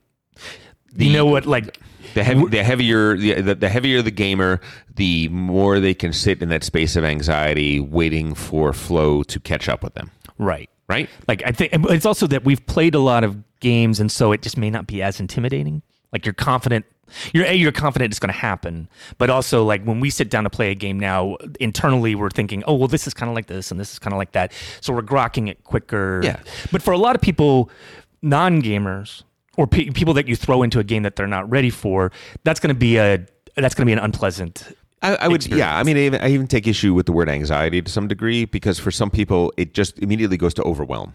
Yeah, which is maybe maybe a nuance of anxiety, but I think it's it's it's more specific than but that. it's certainly just- not. It's not fun. No. it's not flow, and No. it's and it's and it's not and it's not fun. Um, so kind of the kind of the chase. I think so. We're looking at maybe the the, the two things we were talking about of like the the why gamers play games. Um, and that tension between like the eight by eight challenge versus the got to play the new thing, want to play the new thing. W- If we're always, you know, starting new games and we're kind of starting from zero, Yep. on both axes. We're starting with low skill uh, and and kind of like low challenges. We're learning something though. I would say like part of the appeal of of learning new games is like that's that's really fun. Like when we're kind of like in this lower left part of the grid and we're learning new games, like that's really rewarding. Uh, For some people, yeah. For some people, they they they, they like learning new things. Like like Maddie and I for and that's the- sure. the, classic example, right? Maddie and I for sure love to learn. Like like I we get enjoyment just reading rule books. Yep. Period. Mm-hmm. I, I don't know if I'm ever going to play this game. Just reading the rule book and trying to figure out how these mechanisms work together is fun. Yes, and I'm and I'm and I'm saying like yes, that is fun, and that is that is absolutely this playing out on the on the flow chart here or the the, the flow theory. But it's it you're, you're kind of in this you know starting portion Yeah. of the thing, and Yeah. it's harder to get up here. And the, I think the other thing is is like some games you're not going to be able to get to the upper right because they're not good enough. Right, like you're gonna discover that there's a dominant strategy, and so oh, it's so- not worth So exploring. what you're saying is, is as your skill gets higher and higher in the game, if the game is not w- deep enough or well enough designed, the challenge the challenge won't go high enough for it, and you're gonna fall into you're gonna fall into boredom essentially. is and I don't want to play it again. Yeah, I think yeah, I think so. right and so like part of this is identifying like which the- like not all games will even allow you to get to this high you know the, to the you know the, The high top, skill the top right and corner, high challenge high skill, high challenge. Yeah, uh like th- that's probably like our deepest you know games and they may be and i think the problem maybe with some of the games we've identified is like it's a rough start. Like you sometimes Yeah. it can be a rough start to get to the games that actually are warranting the, you know that that deeper level of flow. And i know i you know not that i'm saying this this is right or wrong but i definitely feel the need a lot of time to like i want to sample stuff but i also like want to like i've decided certain games are worth studying deeply and i'm going to spend a lot of time there. Um and so we and we kind of want to get to those Holy cow! Yeah, so some of the implications of this, I would say, is so the core idea behind flow here is like you need a challenge that is commensurate with your level of skill of the thing. yes. So th- I think that has some implications in terms of your game group also. Like you need people that are going to challenge you. Like it's like like it or not, it's not going to work if you have somebody in your game group who never wins and it's not competitive. Like that's going to that's going to be a problem over time, right? Like you can handle that for a certain amount of things, but generally like we're not it's not enjoyable to anybody if someone like we Yeah, yeah, part yeah. of the thing that we're having fun with is that it's a challenge playing with everybody else at at the table. Agreed. Yeah. Um,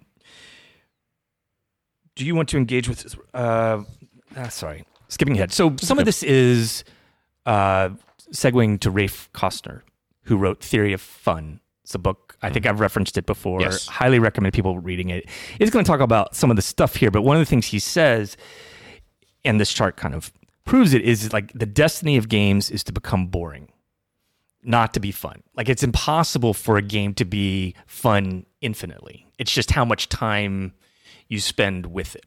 So like so I like just think I mean this is why like chess is something you can play for a lifetime as long as it can, can continue to challenge you. But there's so few of us that can do that. I'm not one of them Right. you know, um, it's either going to become you're going to for a lot of people, like you're going to reach a point where you're like, oh, there's just so many people better than me, and it's anxiety, and I can't get there, and and so, you know, like you're going to get kind of knocked knocked off the track. But this is actually essentially okay. what he's saying that is that the the higher you get on the skill, the the more narrow the uh, the the flow channel essentially. no, I don't think that's. I think what he's saying is actually that this is the, the the game. Your experience with a game has a natural life cycle, and we are all going to get to. We're, it, it's just the case that like generally we're going to get to a point with every game we play where it's going to end, right? Like it's either going to be this isn't worth our time anymore.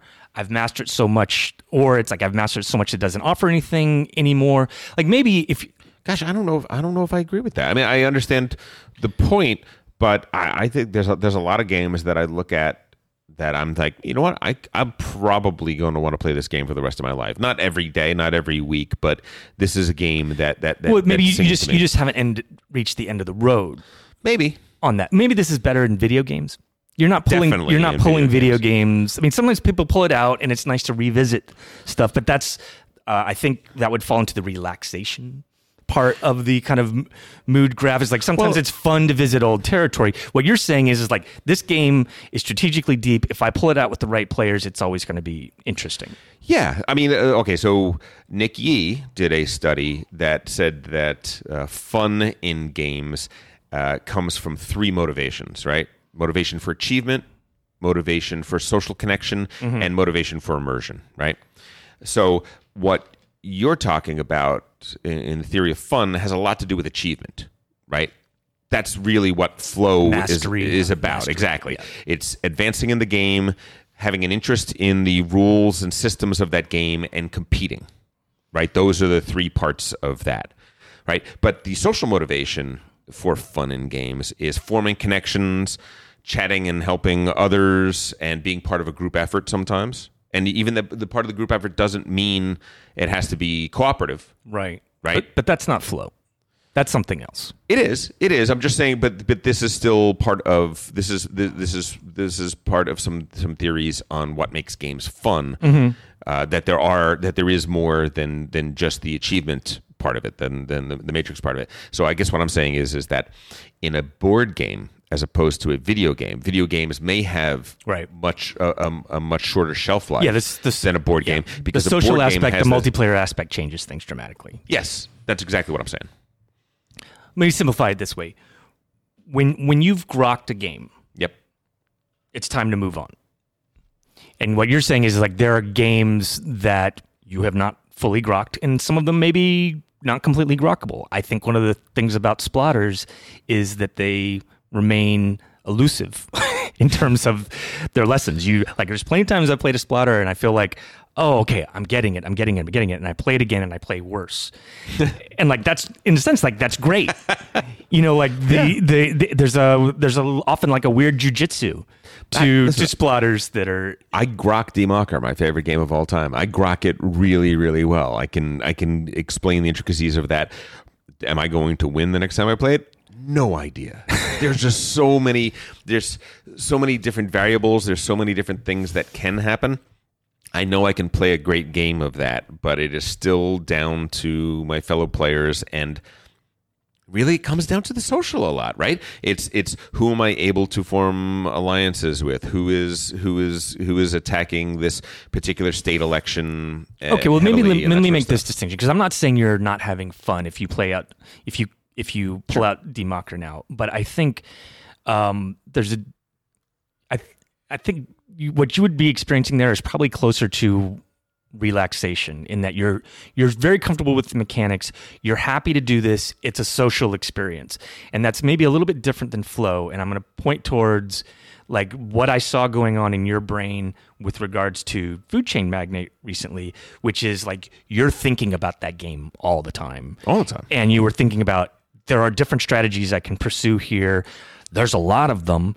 They're all interesting, and you're getting uh, you- you're devoting a lot of mental energy and focus towards exploring them, both in terms of when you're sitting down and playing the game, but even when you're away from the game. And I Sure. and I would say that that is a form of flow. Sure. And I don't think you're experiencing that to the same degree when it comes to Die Macher now, which is an excellent game, but I don't think that you are. It's not. It's not making your wheels spin the way that uh, Food Chain Magnate is right now. i would say this i would say that uh, when it comes time to bring out Die Macher again which generally i you know it's a long game it's a very involved thing so generally i have to announce it you have to say okay guys in two weeks we're going to play Die Macher let me know if you're in those two weeks, I'm going to be thinking about it nonstop all over again. But it's not, you know, it's it's sort of out of mind a little bit. It's sort of on my mental shelf Mm-hmm. a, a little bit. But you're absolutely right that that food chain magnate is completely. Uh, I'm in a I'm in a flow state for it now. I have Right. been for for weeks. And this is going to be temporary. yes, It's going to end. well, it's it's going to abate. Right. Uh, But it could be renewed easily the moment that the next time we, we, we bring it out. So just maybe as, as a final thing here, like think about something that like Paul says this all the time. I'm exploring the space. Yes. There's sometimes you're exploring the space when you're learning something, and then more common with with I think with Paul is that um, maybe he's fighting off boredom. You know, like you may think you have identified a, a dominant strategy here, and now you're you're starting to suspect that this game may not offer as much to you. So you're going to explore. I'm going to explore the space. I'm going to go a, a different route. Like I'm mm-hmm. just saying, like that's generally when you find yourself thinking that way about a game, it, your time with that game may be coming to an end. Interesting. Maybe. Yeah, I, I, I could see that. Um, and this is not necessarily a bad thing. Like our times with each game with games do come to an end. Whether it's it goes on the shelf and it just never comes back on, and all your good intentions don't pull it back off again. But I'm just like this is our natural cycle. You can't be deeply engaged on 200 games at once. Anyway, no, not at once. I, I, I guess I guess the end is the issue. Is the issue I have. It, the end has a finality to it, whereas if you are no longer learning anything about the game, your time with it is done. okay, Yeah. That, that, that would be what I would say.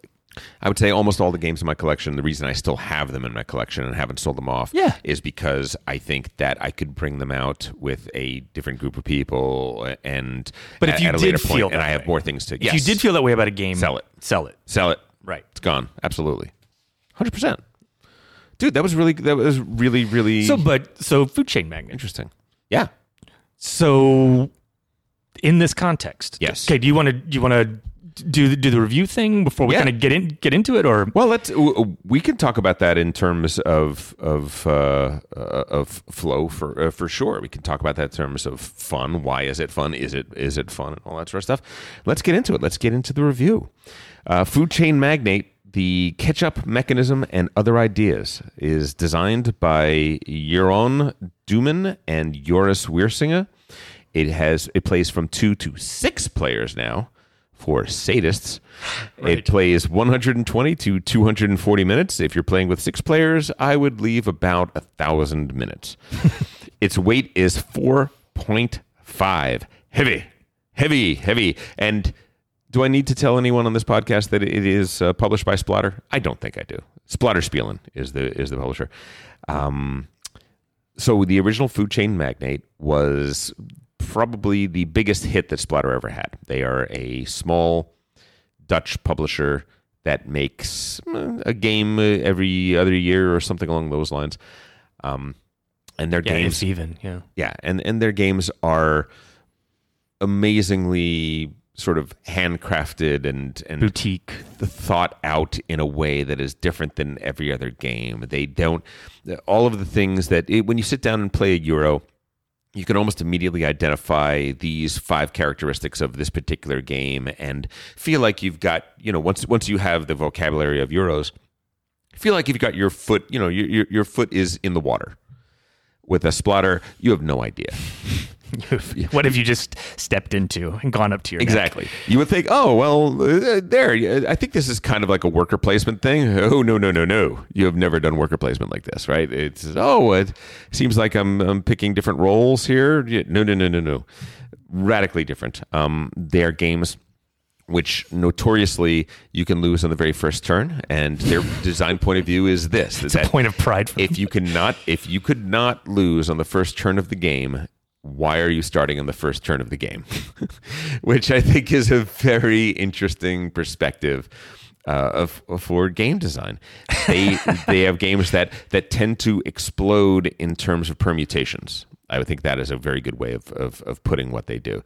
Um, Indonesia is an economic game in which you are building companies and you are you're you're you're you're creating resources and somebody else's company is transporting those resources from the plantations to the cities seems as simple as pie but it explodes because you're able to form mergers between those companies, you're able to do all kinds of uh, machinations on the on, on the board and with stock value of the company and things like that. That it's just it becomes This is a- an, yeah, the games. I think some of the trademarks of Splotter games is that like mastery is elusive. yes, They are. If, I know this sounds contradictory. They are complex in terms of their weight while being elegant. yes. At the same time, they tend to have, when you actually look at it, rather simple mechanics with major implications that you're going to struggle to comprehend as you play the game. Yeah. Uh, one of my absolute favorites of all time of theirs is a game called Antiquity. In Antiquity, we are building a civilization. We have a, we start with a city on a map, and that map has got different types of territories and all of that sort of stuff. And we have a menu, much like in Food Chain. I have a menu, and when I open that menu, it tells me these thirty types of buildings that I can build. Each of which has a little polyomino shaped building that will go into my little Right. building map. This is this is your anxiety board. my anxiety, but exactly, it's just thirty different things. And guess what? Here's a ton of stuff. For one wood, I can build the woodcutter. For one wood, I can build the fisherman. For for one stone, I can build the um, the faculty of biology. For one, you know, and so it's uh, and, the- and why do I want to build the faculty of biology? I don't know, it but says it's right, there. It says right next to it what it does. There's a lot. It's all very, very clear. The connections between all of those things is what becomes unclear. It is a sandbox game in which it is quicksand. It can it can sink you in a in a heartbeat, and you have to figure out how to how to survive. And because it's a splotter, they put the pressure on you immediately. Everything you do causes pollution. Everything you do causes famine, and and this is kind of the emotional space of their games a lot of times. it is so you back to our chart here, like their games are very comfortable. They're they're in anxiety. You're in anxiety a lot. yes, Okay. yes. You are, you are. You are. Uh, I, I guess, I guess for me. You're me, never bored. Nope. You are never bored. You're, you are not. You are not bored. I mean, you're bored when you become overwhelmed, right? When you hit when anxiety. I- I think that's different. I, I Yeah. agree. I agree. They, people you go into overload, which and then you emotionally check out. correct. That's not the same thing People as boredom. express that as boredom, but it's not. No. I totally agree. It's- I totally agree. a shutdown. So in the original food chain magnate, uh, you would you start with a CEO. You start with a map of uh, a town. We are competing fast food franchises. Correct. There's We- a neighborhood Mm-hmm. with houses that we are going to compete over in terms of our buying, our selling of various fast food goods. Just for the basic Yeah. overview of the game. beer, pizza, you know, burgers, soda, that sort of thing. You have to advertise to these houses. You then have to make the goods and you have to be able to deliver them. This is so. This is not a worker placement game. It is not. What we are doing, in fact, is we have a we are the CEO of a company, and we are adding employees to our company as we go on, and then each of those employees has powers that we trigger on our turn, so that our company grows over time. You said mm-hmm. that's accurate. Exactly right. Exactly right. So how you build your company? So this is great in terms of theme matching mechanics. You literally have a org chart Yes, that you are that, you you're- managing each, each turn you are rejiggering in order to you know lay out your plan for how this round of selling fast food is going to go So when they created the game, they believed, and, and we know this, they believed that there were maybe four good opening moves. They thought that the first hire that your CEO makes could be a recruiting girl, and the recruiting girl just hires another person. So then you go from hiring one person a turn to hiring two people a turn. Well, that makes sense. That's going to build your infrastructure very quickly right? Getting bigger. That has that has very strong material advantages that become very clear to realize. Another strategy is to build a trainer as your first guy. The trainer is going to take the employees that your CEO hires and train them up into better positions. So your uh, your rookie marketer becomes a campaign manager.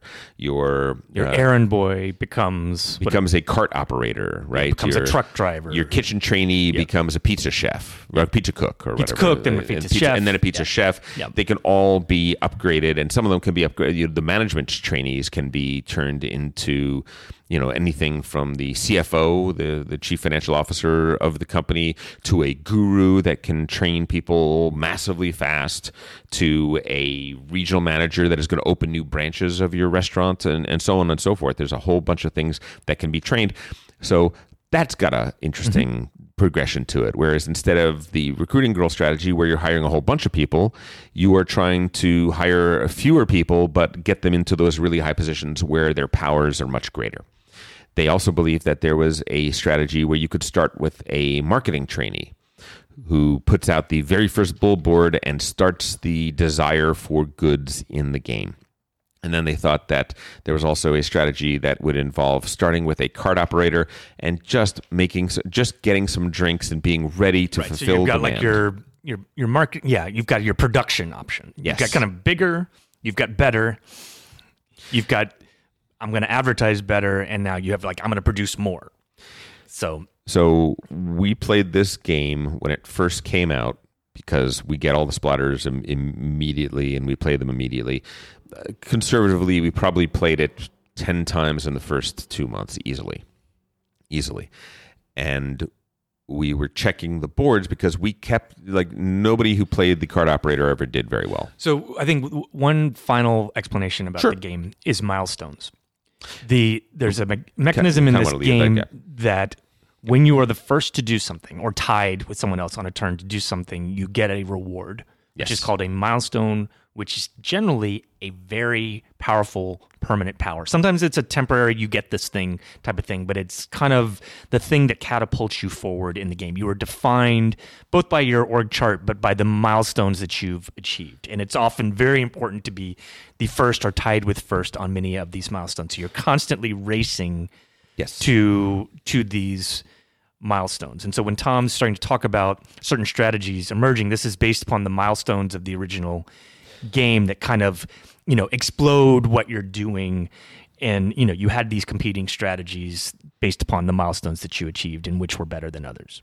Yes, uh, uh, uh, when you hire a trainer in the original game, you don't have to pay salaries, which means you can train your guys up to higher and higher positions. The low level guys don't need salaries, right? They're paid out of the till. Yep. But the higher level guys, they need to be paid five bucks a, a turn, and until you start generating a, a And you could go machine- bankrupt and have to start laying off employees if you did it wrong. Right. In this game, you don't have to pay if you are the first person to use a trainer. Right. The uh, the person with the recruiting girl has has other advantages of a similar type It's- they're all great. because of those, and they're they're all great. What we ended up finding out was that we quickly came to the solution that, or the realization that there are probably only two really effective starting strategies in the original food chain magnate, and that was recruiting girl and trainer. That the marketing trainee did not really work. Came close in a few instances, but never quite got there. And the errand boy was a was pretty much a was pretty much a non-starter. Um, the designers of the, the yes. designers of the game were like, no, no, no, marketing strategy can work. Marketing strategy can work. They, they, I believe they honestly thought that that was that was a perfectly valid strategy, and I bet you in their play tests they made it work, and they're expert players. The problem is, is that we've got tons and tons of people that are playing this game now, and they've done so many. you can't play test enough to No, know. and never, you- never, never, never. Yeah. Um, so it came down to two strategies, and even that is somewhat in question. In the last World Board Gaming Championship, uh, seven out of eight of the finalists won with uh, the recruiting girl, Right. and and not that. So So this stuff was not only scripted, yes, like that like you can explore the space but ultimately you're going to kind of come down to three or four really paths to go really then it looked like okay there's only two and now we learned okay in fact there's only one which is only to say the very first move of the game. Right? It's like Sure. how many how many times in chess is the king's pawn not your opener in one way or another? but this is a problem right because that's not like you're not maintaining flow if the game feels solved Yes, yes. That said, it's only it's only solved in that first turn. The permutations of the game become vast very very quickly. Sure, but certainly the if if you if the right move is always to go recruiting girl first, you By- just narrowed the By, by their own definition, why start the game there? Mm-hmm. Right, their own definition is why start the game this round? If you know everyone should start with a recruiting girl if that is the de facto strategy right? And by the way we don't know. We know that that the current thinking the current thinking of the game Yeah. is that that is the best And I would say also like 99% of the people that are going to play this game are not going to be able to kind of like run that uh, you know perfect script anyway. Oh, if you're if you're playing with people that have played this game less than 20 times, you can win with the marketing strategy in the beginning of the game. You can win with all sorts of things. It's only when you start getting really good that that this starts to come into play.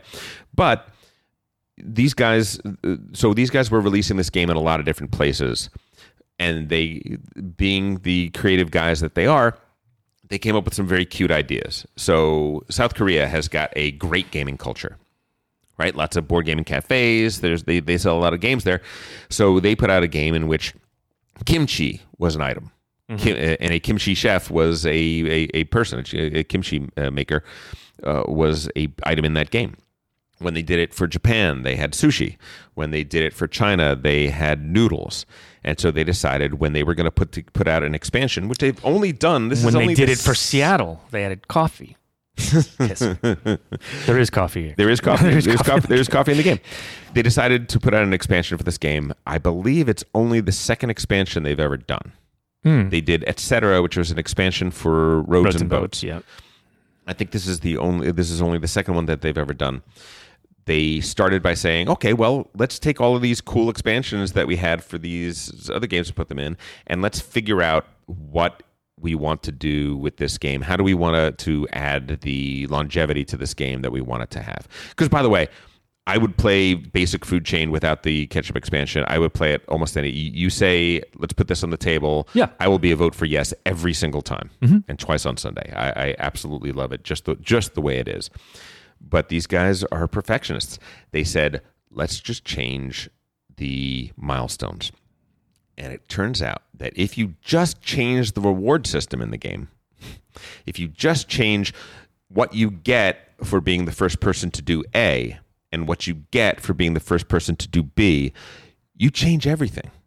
You really do change everything. And these weren't just little tweaks No, either. They kind of started from scratch They- almost on on most of these, right? they replaced Felt all. Of, they me. replaced all of them. yeah. They replaced all of them. It used to be that the first drink that was made would get a certain reward. Now it is the first drink sold, but it's not just the first drink sold. It's the first soda sold gets one reward. The first lemonade sold gets a different reward.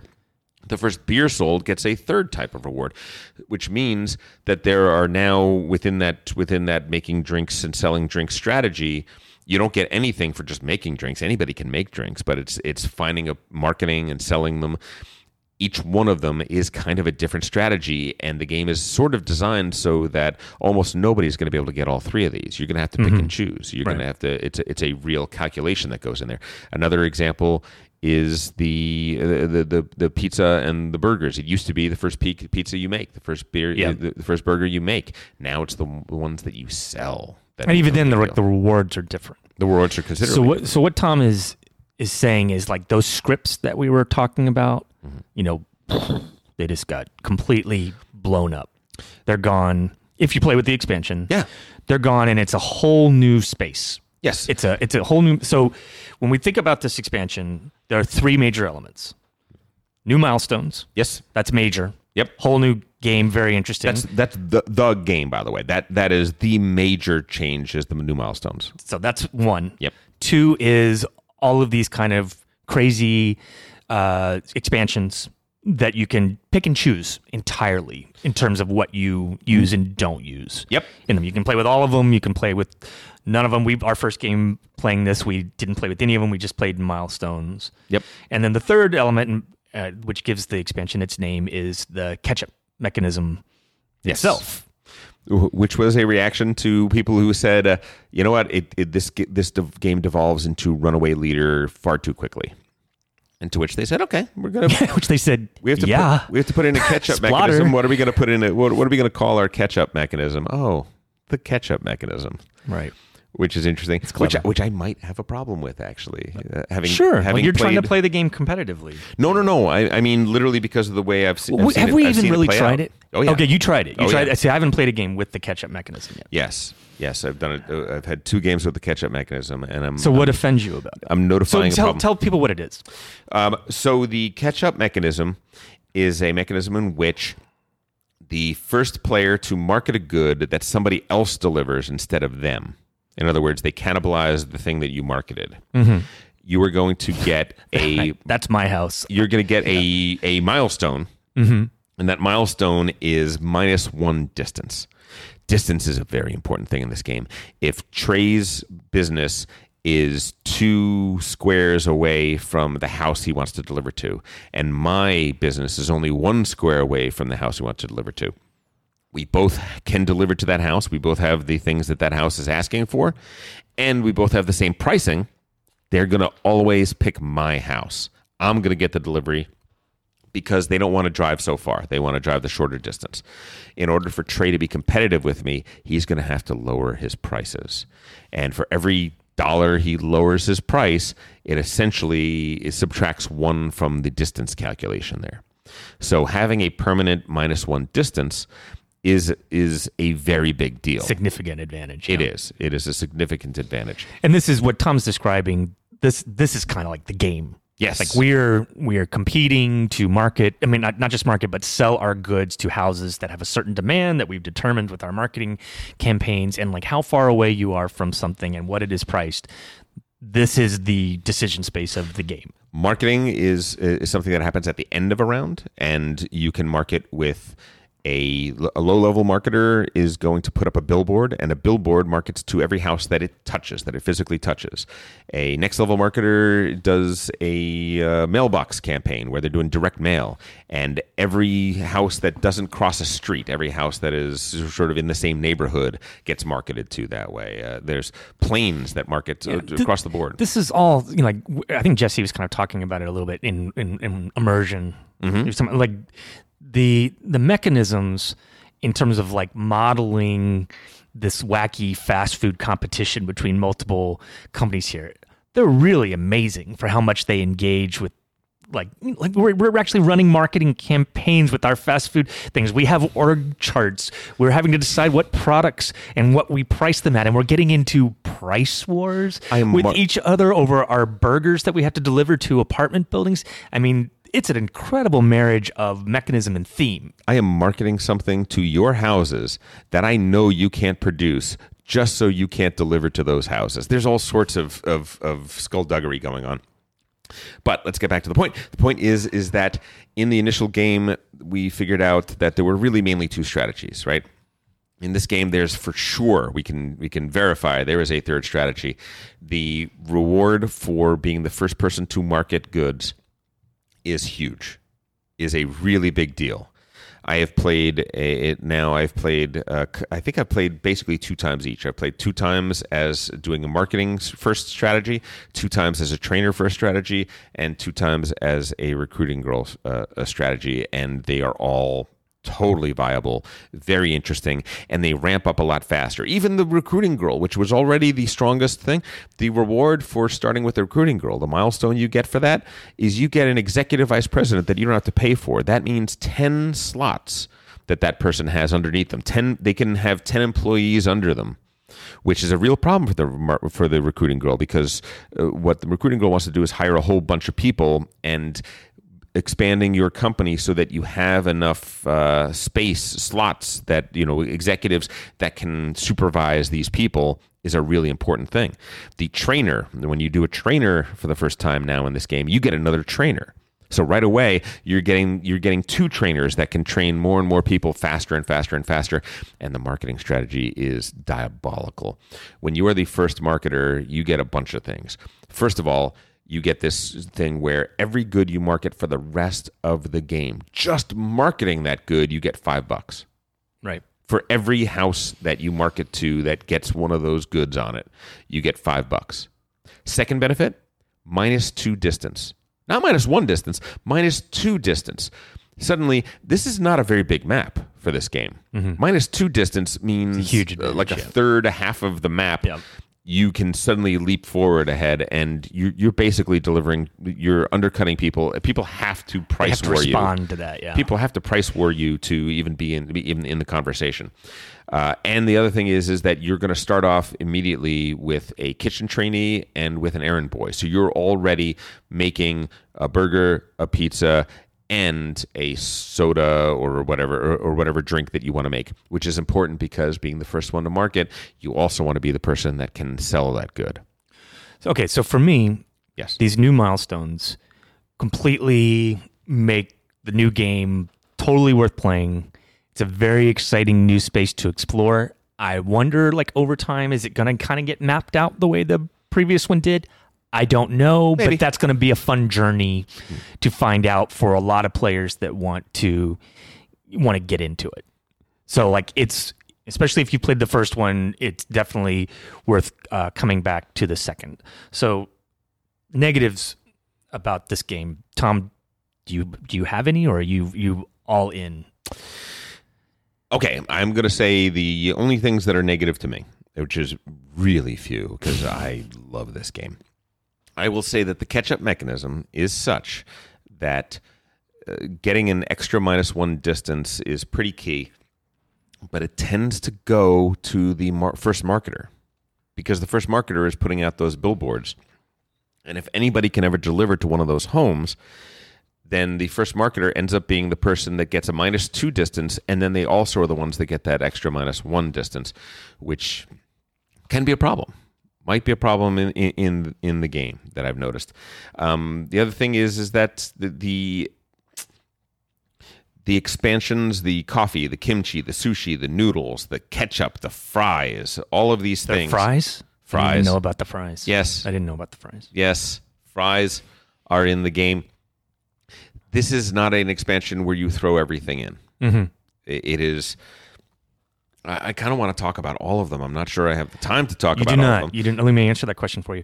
So, if we're going to go to our local convention and they're going to have a food chain magnate tournament, Yes, what rules are they using?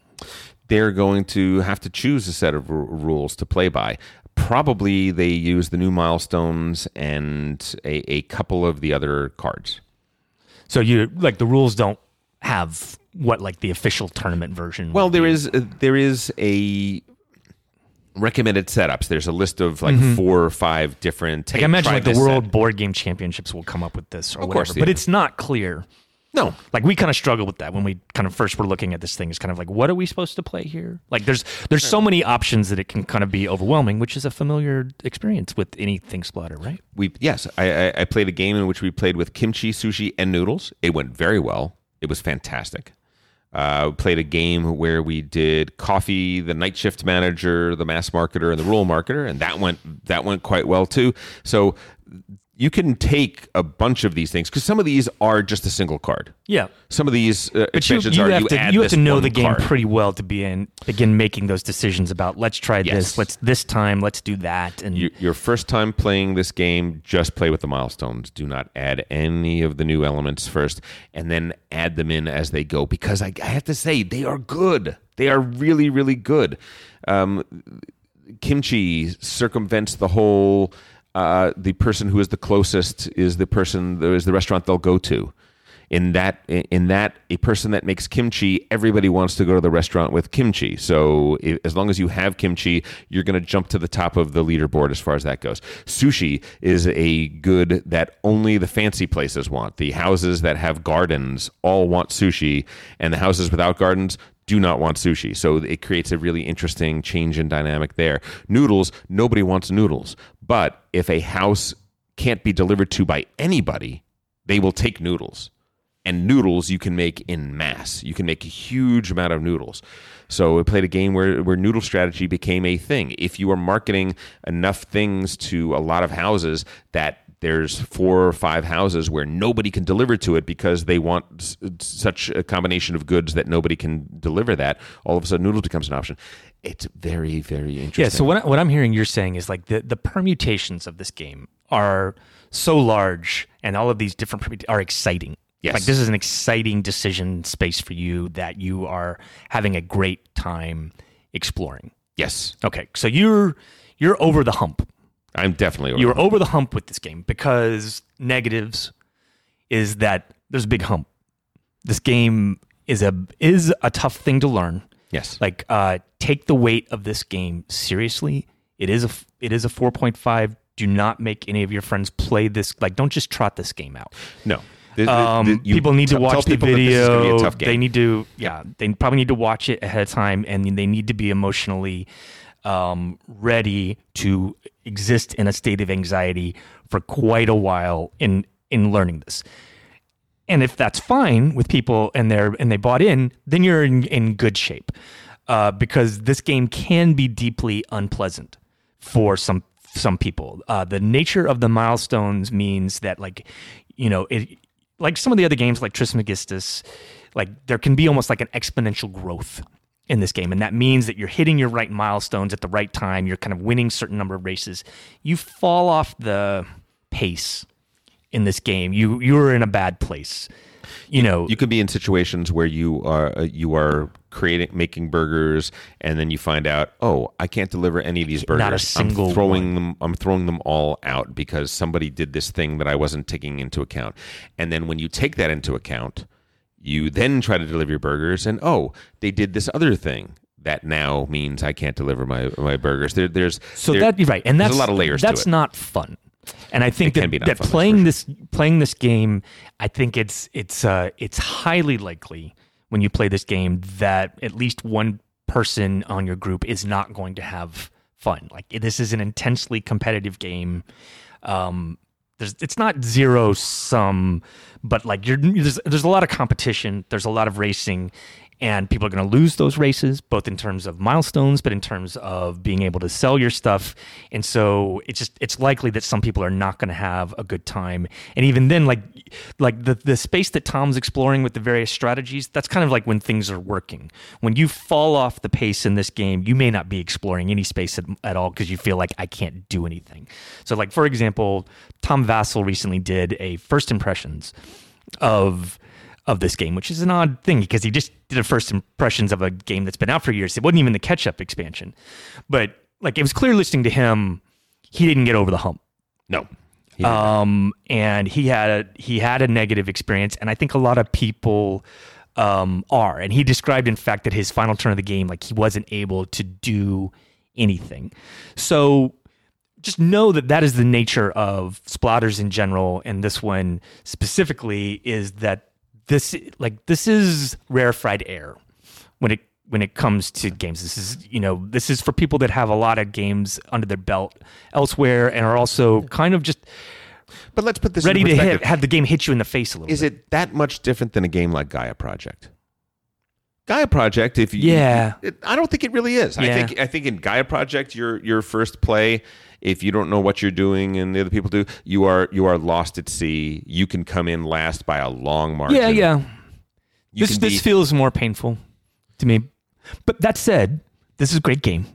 Gaia Project is a great game. These are both these are both games that I that we would say theme these- might, this theme might be more interesting to to some gamers than than that in that you're you know you, you're hiring people you're putting together your corporate structure there's there's there's it's an interesting space even if you're not doing well at it you can get trapped in this game Sure. and have not fun. absolutely and true. I think, and maybe I'm maybe I'm being um, unfair here. Like there really is an op- like you hear the excitement in Tom's voice.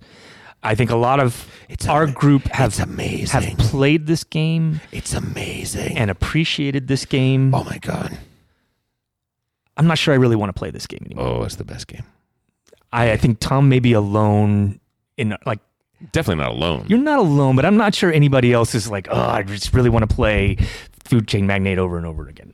Did, did Ben want to? Is yes Ben liked it? oh ben loves it He's pretty smart. maddie loves it alfred loves it Matt, he actually played it that much. alfred loves it it's a great game it's amazing I'm not sure you're objective about this. I'm, I uh, listen. I may not be, but uh, listen. You guys have you guys have heard me drone on about this game and that game for a long time. You know my tastes. I'm not. I'm not. I'm not afraid to This is jump big, into. big I'm thumbs not afraid up for to me jump too. into, into the deep It's just end. caveats. Yeah, I, I I agree. This is this is definitely not a game for everybody. This is a game that does not that uh, that does not have airbags. Yeah, There is- that's there- a that's a feature, not a bug. That's right. This game does not have airbags. Even a game like Gaia Project has a little bit of airbags. There's there's there's the, the constraints of the game, the constraints of the system are such that there's only so far you can go astray. That eventually the actions of the game are going to yield some fruit. In this game, you could yield no fruit. Um, I highly recommend that if there is a person that is teaching this game, for the first game to as much as possible to be sort of walking through people walking them through a, a sort of thought process as to what the next step might be what the next thing what are, what are you going to hire next? You know who are you going to who are you going to hire? Why are you going to do that? What is your what's your road to profitability? In that sense, it's not that different than a Martin Wallace game in some ways, in that uh, it is a brutal economic game in which uh, you could make no money over the course of the entire game if you can't if you can't catch up with where the money is flowing and how the money is and how the money is going.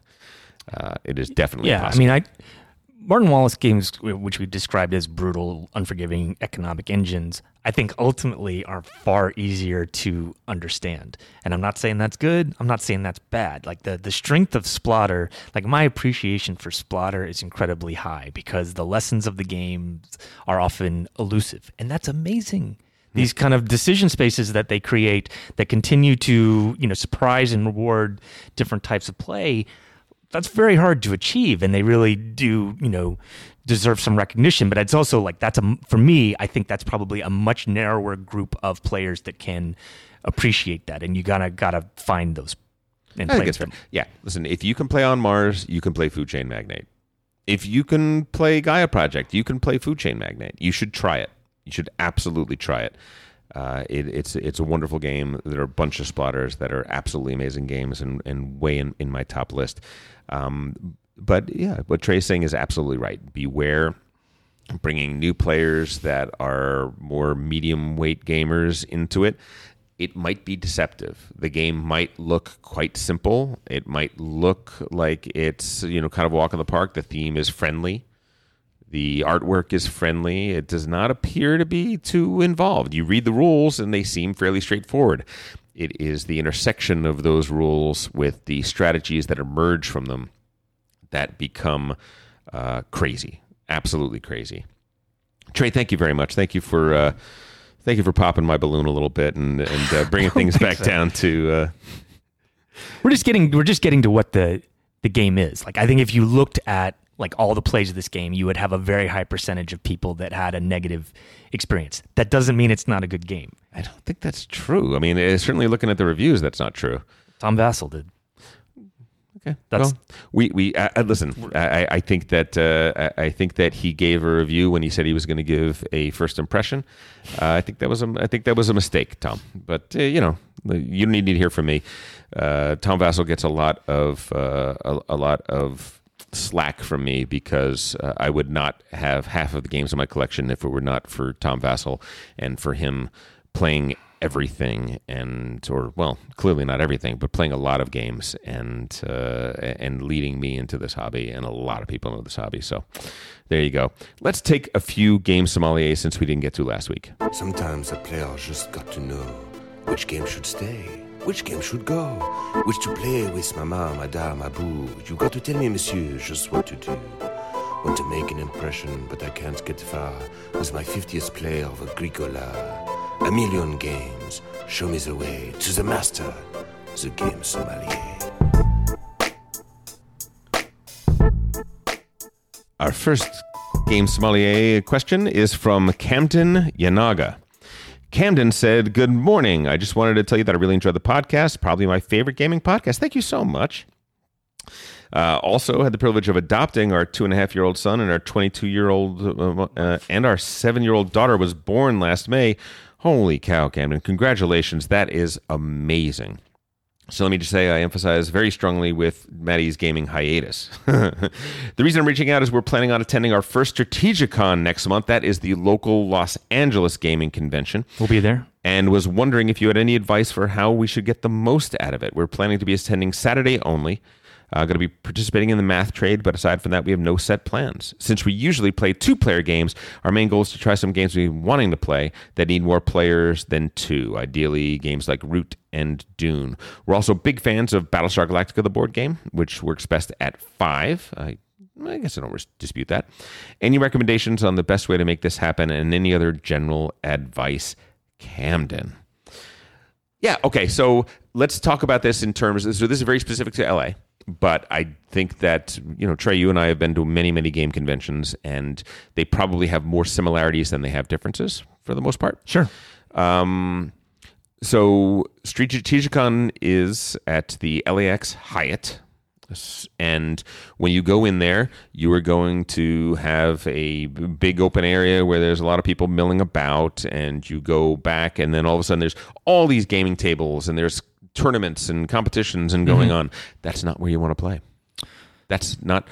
That's where you want to play a game if you want there to be. If you want to play in a tournament, if you already know a game very well and want to play in a tournament for that game, that's where you go for the tournaments. That's also where you go for a game that is going to be demoed by the designers of uh, those games. So, so newer games that have Yeah, these are literally on different floors. Correct. And in general, in most conventions, you go down into the basement. You go down, or you, you go into the the Follow the smell. yes. You go into the back annex. You know, if you've you know, you make a left past the dumpsters, and then you find the open gaming area. The open gaming area is where you will find Game Brain. The opening area, uh, the open gaming area, is where you're going to find the people that bring their own games, set them up, play them with their friends, and oftentimes are looking for uh, for another player or two or, or three from time to time to play. That's where the game kind of games we're talking about. Like you probably won't find Dune in the big main game gaming area. You might there might be a Dune tournament at one point, Right. but that's going to be a tournament. That's going to be a, a, a different group of people that are that are playing that particular game. Root, you might. Root, there's a good chance you're going to find that in the in the main game the area, thing- but they tend to be lighter. We've gone to this convention for years, so our behavior has changed over time. Mm-hmm. I certainly used to do a lot more of the tournaments.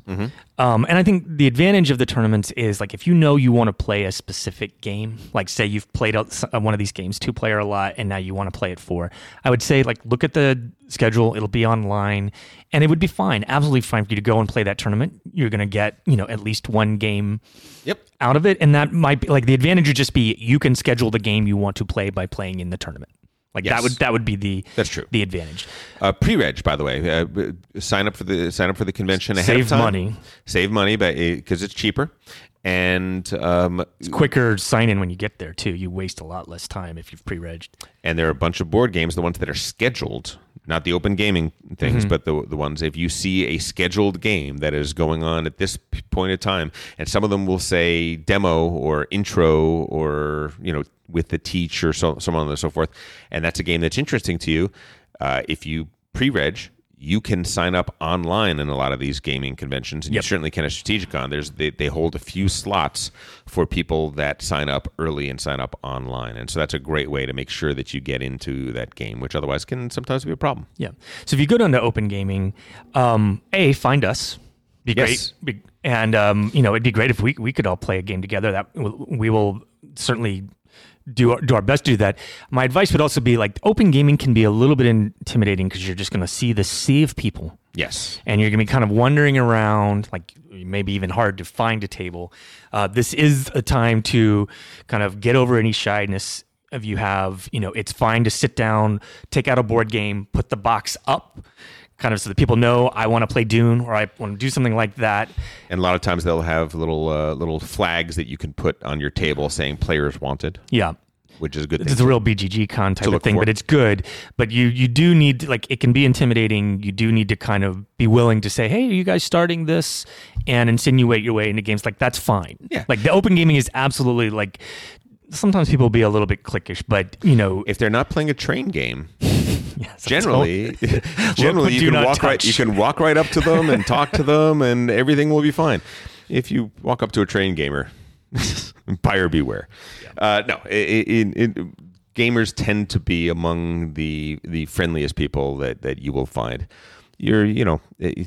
But this is not necessarily the easiest thing to do. Is No. to is to is just to start up a new game with new players. Like it, sometimes it does have to be like, okay, you guys have forty five minutes after this. Well, let's try to play Dune after that. Is anybody interested? Like you do have to kind of do a little scheduling and such. Yes, exactly. And if you don't know anybody, that's that's tough. But this is you know like we've made new friends at conventions all the time. So and, and we'll and we'll try and uh, we'll, we'll try and like if you come and find us, we'll wear our Game Brain shirts. yeah.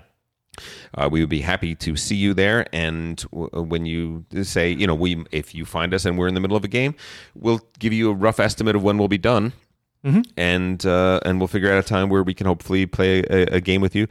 Uh, yeah, I, I highly recommend that.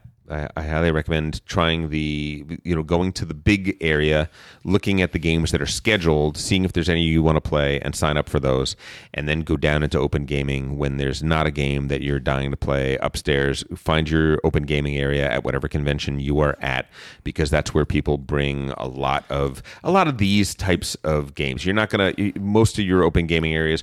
They're going to be playing Tapestry. They're going to be playing playing Res Arcana. They're going to be playing Race for the Galaxy, Cat- Catan. They're going to be playing all of those games.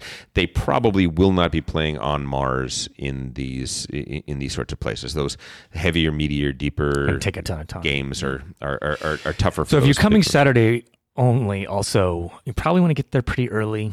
Parking at this convention can be a real pain. yes, Uh, it can take a lot of time, and it can also fill up. So I would say do do get there early, or else you, you it can be problematic later on. Yeah, I, I would say that um, you know gamers don't wake up super early for the most part, but generally, you know, ten o'clock or so, uh, most mo- a lot of players will be starting a game around ten. The nightmare is like you get there at 10 and they already have the sign up that says parking is full and you say, "Well, what am I supposed to do now?" Right. There is the parking spot right next door where you can Yeah. where, where you can park, so that's that's an option. but it's not the easiest con to get in and out Yes. of. And Trey and I have a secret place to park that we will not tell you about because we don't want to be responsible for liability because it's very scary. It is scary. It's a scary place. It is very scary. Near Uh, the airport. Next question from Surend. Uh, my friend has a 15 year old son who likes Axis and Allies, Risk, and nuclear war. Nuclear war. okay, so clearly there's an older gamer Flying Buffalo. who Flying games. Buffalo has had this sitting on the shelf for Yes. 35 years. He asked what else he should check out. He tends to play with a group of four to six, and they play for six to seven hours at a time and like high interaction. I suggested Root, but I was thinking they might like Twilight Imperium 4, you sadist. I've been, I've, I've never played it though. Anyone have any ideas? Yes, we do have some ideas. Uh, Eclipse is a great, great game that fits every single checkbox that you've just described. Um, that that 15 year old boy and his group, if they can get into Eclipse, they're going to have a ton of fun. They're going to absolutely love it. And the very first game I talked about on this podcast was Warlord. A Oh, God. it's such a good game. They, he look, he plays Axis and Allies, Risk, and Nuclear War. Guess what? This is a combination of all of those. Eclipse is a very good recommendation. Um, Warlord. they may be ready for diplomacy. Ooh, That's ready to have that whole friend group just explode in Uh, If recrimination. your 15 year old son, if, if your friend's 15 year old son does not want to have friends anymore, diplomacy is absolutely good. Now, diplomacy is seven players only. They would need to have seven players and uh, and, and that sort of thing. But you're absolutely right. Diplomacy would be a really. I I started playing diplomacy when I was yeah, it's the right 16. age for to play diplomacy, and it will change how they play every other game. So that would be my recommendation. Well, folks, we are once again uh, over the two hour mark, so we're going to sign off. Uh, you we have a YouTube channel, youtube.com forward slash C forward slash Game Brain Pod. We have a Facebook group that always is a fun thing. Uh, every day when I when I come onto it, there's always very interesting discussions going on. Discord channel that is heating up, and please, on either one of those, get in more of those board game sommelier questions. You have been listening to Game Brain, produced and edited by Matthew Robinson and Tom Donnelly. Special thanks to Daedalus for our incredible music. You know him as Alfred. More on Daedalus at GameBrainPod.com. You can reach us by email at contact at GameBrainPod.com or on Twitter at GameBrain underscore pod. Thanks for listening, and go play some friends with games. go play some games with friends, or go make some friends with games. That's it.